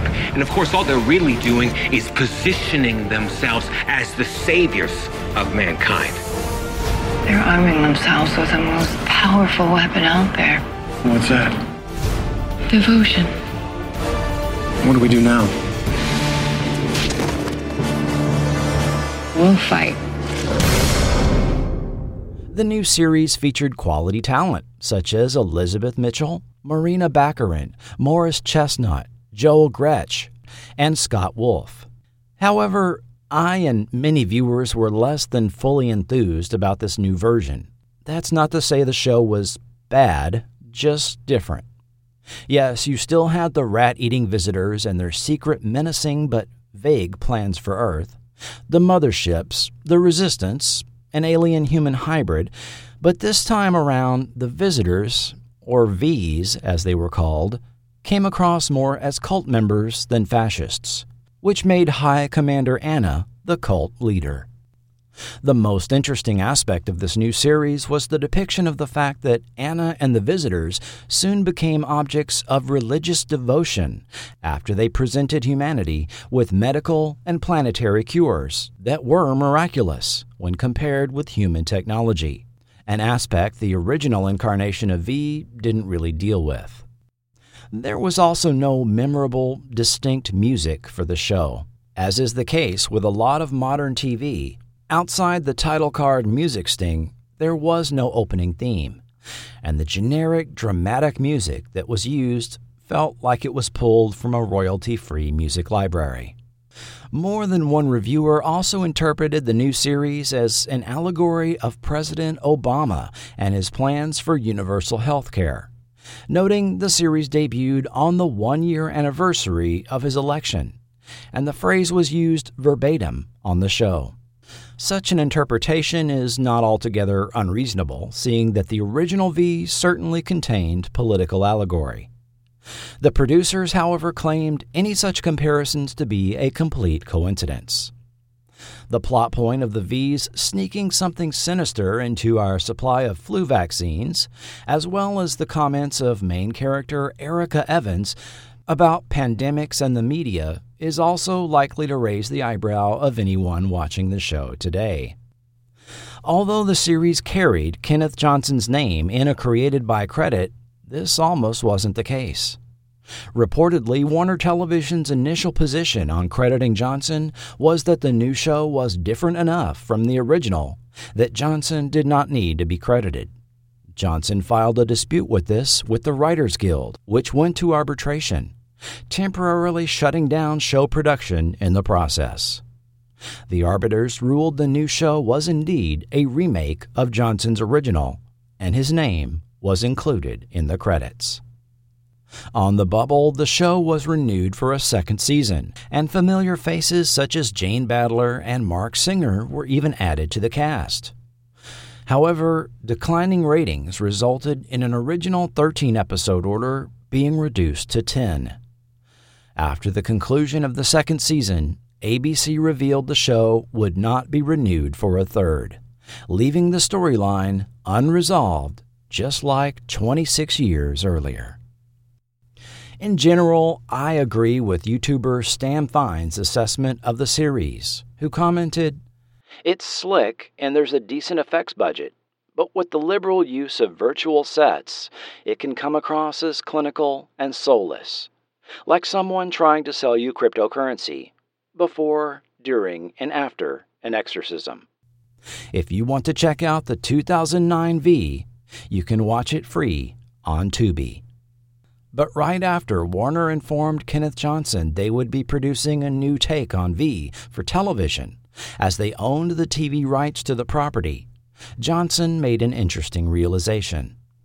The day after WBTV told me their plans, my producer friends, David Foster and Ryan Heppy, uncovered the fact that I owned and control the motion picture rights to V. I suddenly had a lot of new best friends. All the major studios, Fox, Paramount, MGM, Warner's, wanted to buy the rights with a whole lot of money. They see it as a $200 million tentpole picture, and want to bring someone else to direct. I took a deep breath and said, No. I got into the business to direct and do what I do. So, what we've been endeavoring to do is to set up an independent production and produce this movie for $50 million. So I can hang on to the director reins and make sure it gets done. However, Johnson's theatrical V project fell into a development limbo for several years. In February 2018, a then recently formed Desilu Studios announced a V revival as a feature film with none other than creator Kenneth Johnson returning, as he told Deadline. We are delighted to team up with Desilu to bring the timeless and timely story of resistance against tyranny into the 21st century. V will be the first of a cinematic trilogy, which will tell the full epic tale in the manner I always envisioned. A sizable down payment was given to Johnson and his producing partners to fund the planned new trilogy of films. Six months later, it was revealed that this incarnation of Desilu Studios was, in Johnson's words, a sham operation. Charles Hensley had begun using the Desilu name in 2016, representing to investors he was making new content for said studio and reportedly attempted to even enlist the support of Lucy Arnaz to lend legitimacy to the effort, which she declined. Hensley of Redondo Beach, California, was not a film or TV producer, but has an interesting history. In the late 1990s, he and a business partner developed and brought to market the homeopathic product Zicam Zicam branded products have been the focus of FDA investigations, public warnings, and hundreds of lawsuits over alleged injuries resulting from their use. In 2013, he was criminally charged and found guilty of illegally marketing an unapproved drug claimed to treat bird flu and the original SARS coronavirus. For the Desilu scheme, he was not only sued by CBS Studios, but was criminally charged, as the Justice Department alleges he defrauded investors by selling stock in a worthless company, committed identity theft to list another party as CEO in his offering materials, and that he misappropriated investor funds for his personal use.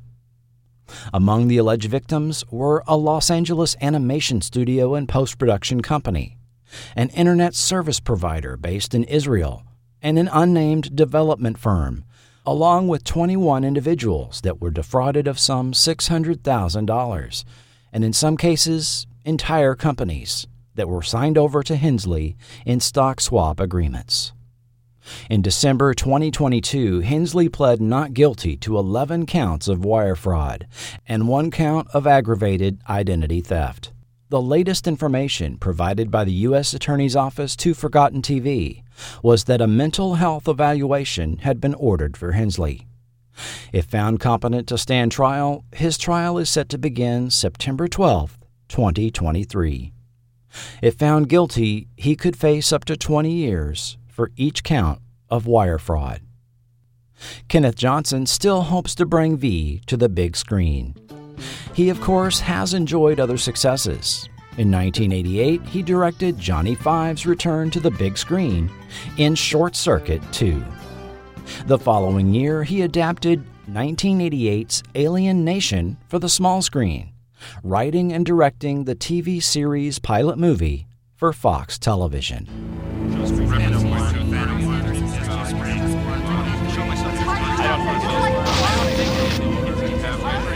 That was the scene in California's Mojave Desert five years ago.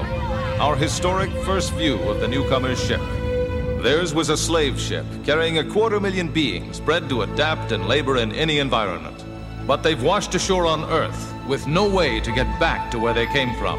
And in the last five years, the newcomers have become the latest addition to the population of Los Angeles.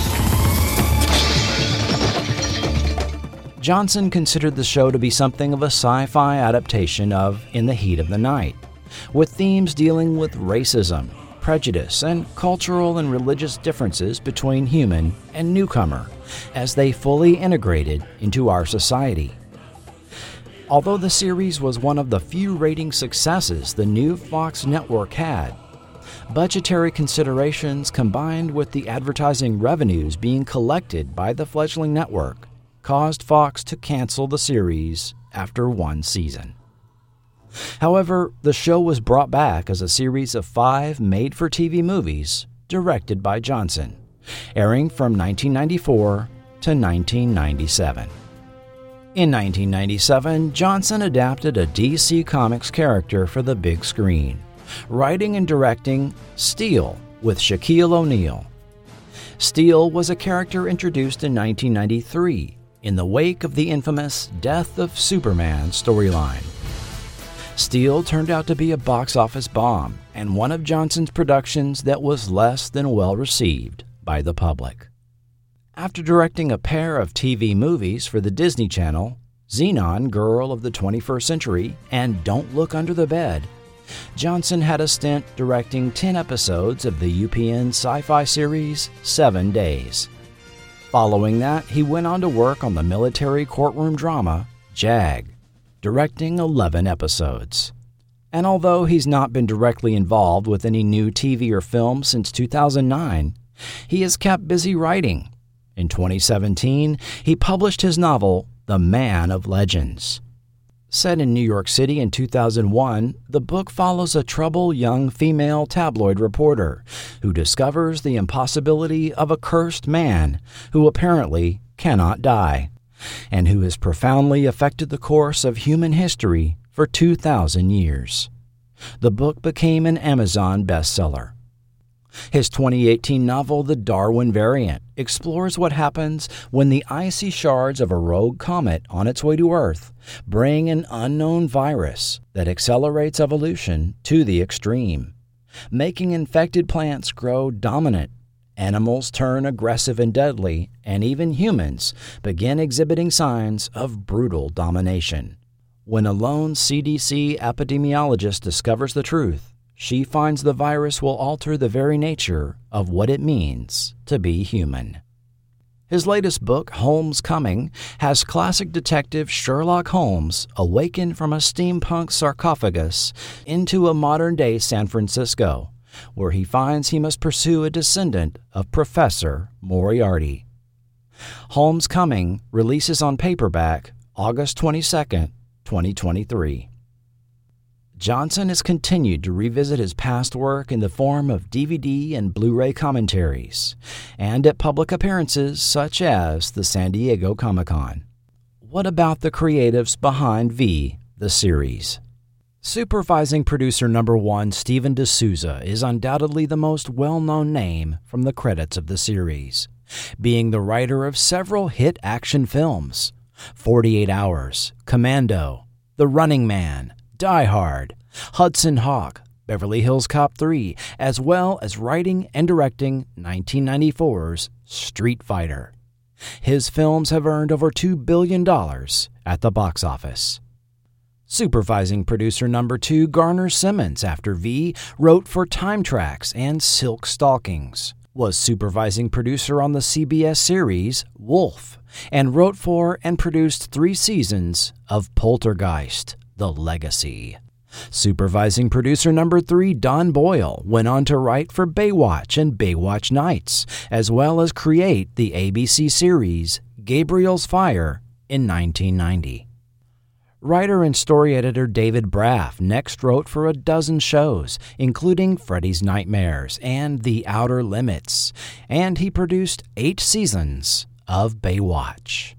Writer story consultant Paul F. Edwards wrote about 20 hours of TV after V, including episodes of Heart of the City and O'Hara, as well as the 1990 feature film Firebirds.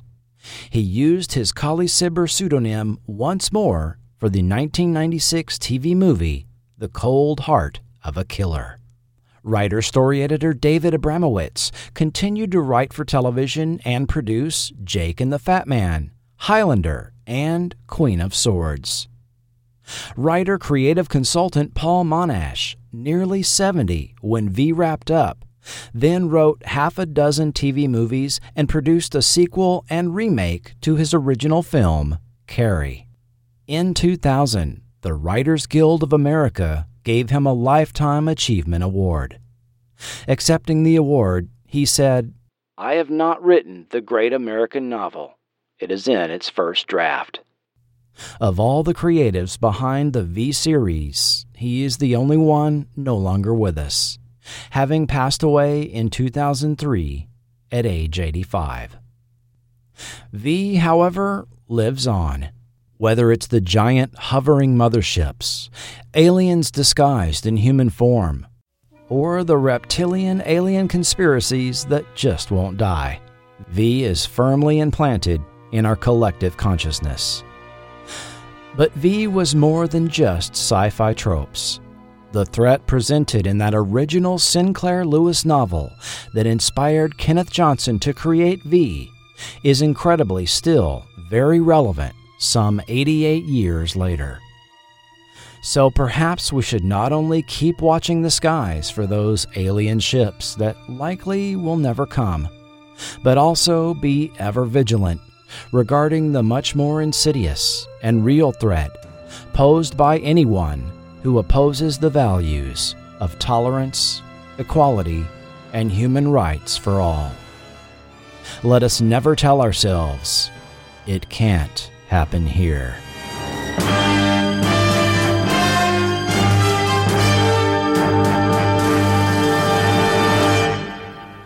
Next time on Forgotten TV. Hey, all right, this is the Fonz. Listen up. There is some unbelievable action coming your way today on Fonz and the Happy Days Gang. Don't you miss it. Whoa. Hey. Oh, now machine and they're like traveling through time. My, my. Laverne, let's join the army. You what, Cheryl? Where do I sign up? I'm with you.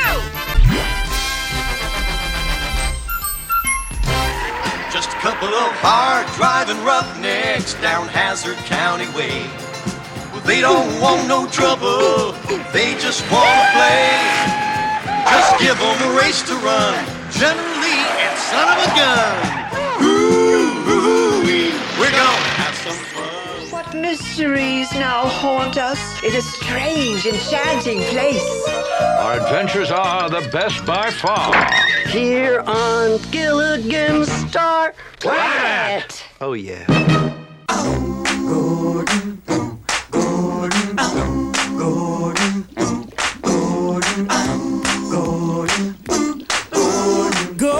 send us into outer space. Cause there ain't nobody like you in the Malmission race. From Happy Days and Laverne and Shirley to Punky Brewster and Alf, and stuff even more obscure, we revisit the topic of animated TV spin offs, 80s style. It's an hour of Saturday morning fun, coming in September. Then.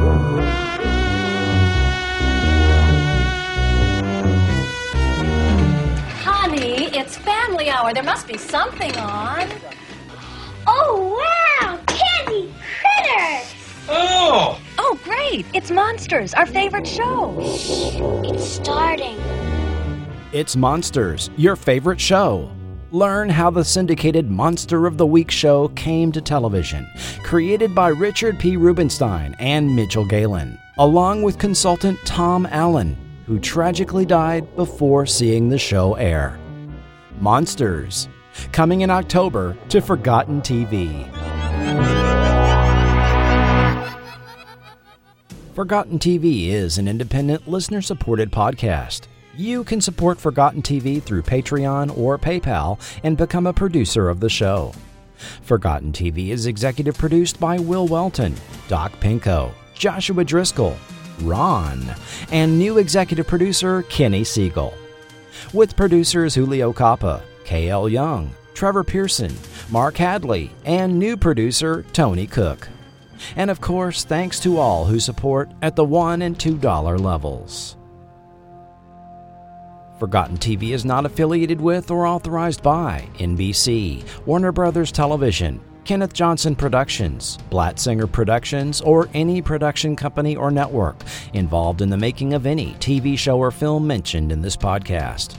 Links to Amazon are affiliate, and as an Amazon associate, Forgotten TV earns royalties from qualifying purchases made. V is the copyright and property of Warner Brothers Television, Kenneth Johnson Productions, Blatt-Singer Productions, and possibly additional rights holders. Other series mentioned are the property of their respective copyright holders, and no infringement is intended. Audio clips included are for the purposes of historical context, review, commentary, and criticism only, and are not intended to infringe. Additional audio used under license by Epidemic Sound.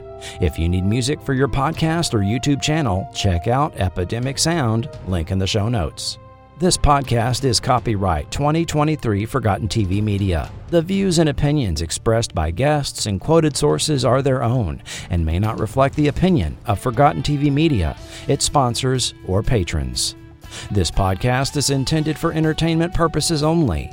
Information presented is based on a combination of first hand personal accounts, period news media, books, and selected websites. While reasonable effort has been made to fact check the information presented, Forgotten TV Media cannot guarantee the accuracy of every detail included and makes no representations or warranties for the content in this podcast and cannot be held liable for errors or omissions. And I'd like to thank the following YouTube channels for making some of those audio clips possible. Ready? Dennis McCarthy, topic That SFX Guy. Rotten Tomatoes Classic Trailers. Humphrey Chen, Grand Distraction. The DJ Q Master. Robert Sinhauser. Vaters. Stephen Brandt. Benzo. AZ Vids. A Muggle 15. Stephen Brandt. The Elm Street Slasher, Spuzz Lightyear 2, Marco Cana, Analog Memories, The Retro Depot, Depute, High Lord Baron, The Visitors Vids, Webbox 100, Willard Palmer, 6201 Films, Classic TV Zone. Endless Void by Dream State Logic is used under an attribution, non commercial, share alike 3.0 unported Creative Commons license. This podcast would not be possible without the research of James Van Hise, Dan Copp, Mark Phillips, Frank Garcia, Clayton Barr, Slow Robot and the Starlogged blog, and Vicky and the contributors to the V the Series interactive website with special thanks to David Braff. Sources of quotes and background information not given directly to Forgotten TV were obtained from the following sources The books Science Fiction Television Series 1959 to 1989 by Mark Phillips and Frank Garcia. Fascist Lizards from Outer Space by Dan Copp. Articles from the following periodicals Starlog, numbers 82, 83, 88, 89, and 91. The V Files, Book 1, Parts 1 and 2. And numerous newspaper articles clipped from newspapers.com. Content from the following online sources. The RFP Costume and Prop Maker Community, Ilana's V Celebrity Site, the TV Ratings Guide, the Television Academy Interviews, CNN, the Inglorious Treksperts Podcast, the LA Times, Vanity Fair, Secret Galaxy YouTube channel, Stam Fine, Plaid Stallions, VentureBeat, Airlock Alpha, Variety, Deadline, CBS News, and Quackwatch. Thank you for listening. Be sure and bookmark Forgotten.tv for all content and links to social media sites. I am your writer, producer, and host, Chris Cooling, and this has been Forgotten TV.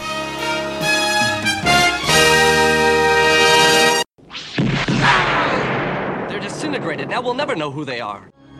Good. Very good.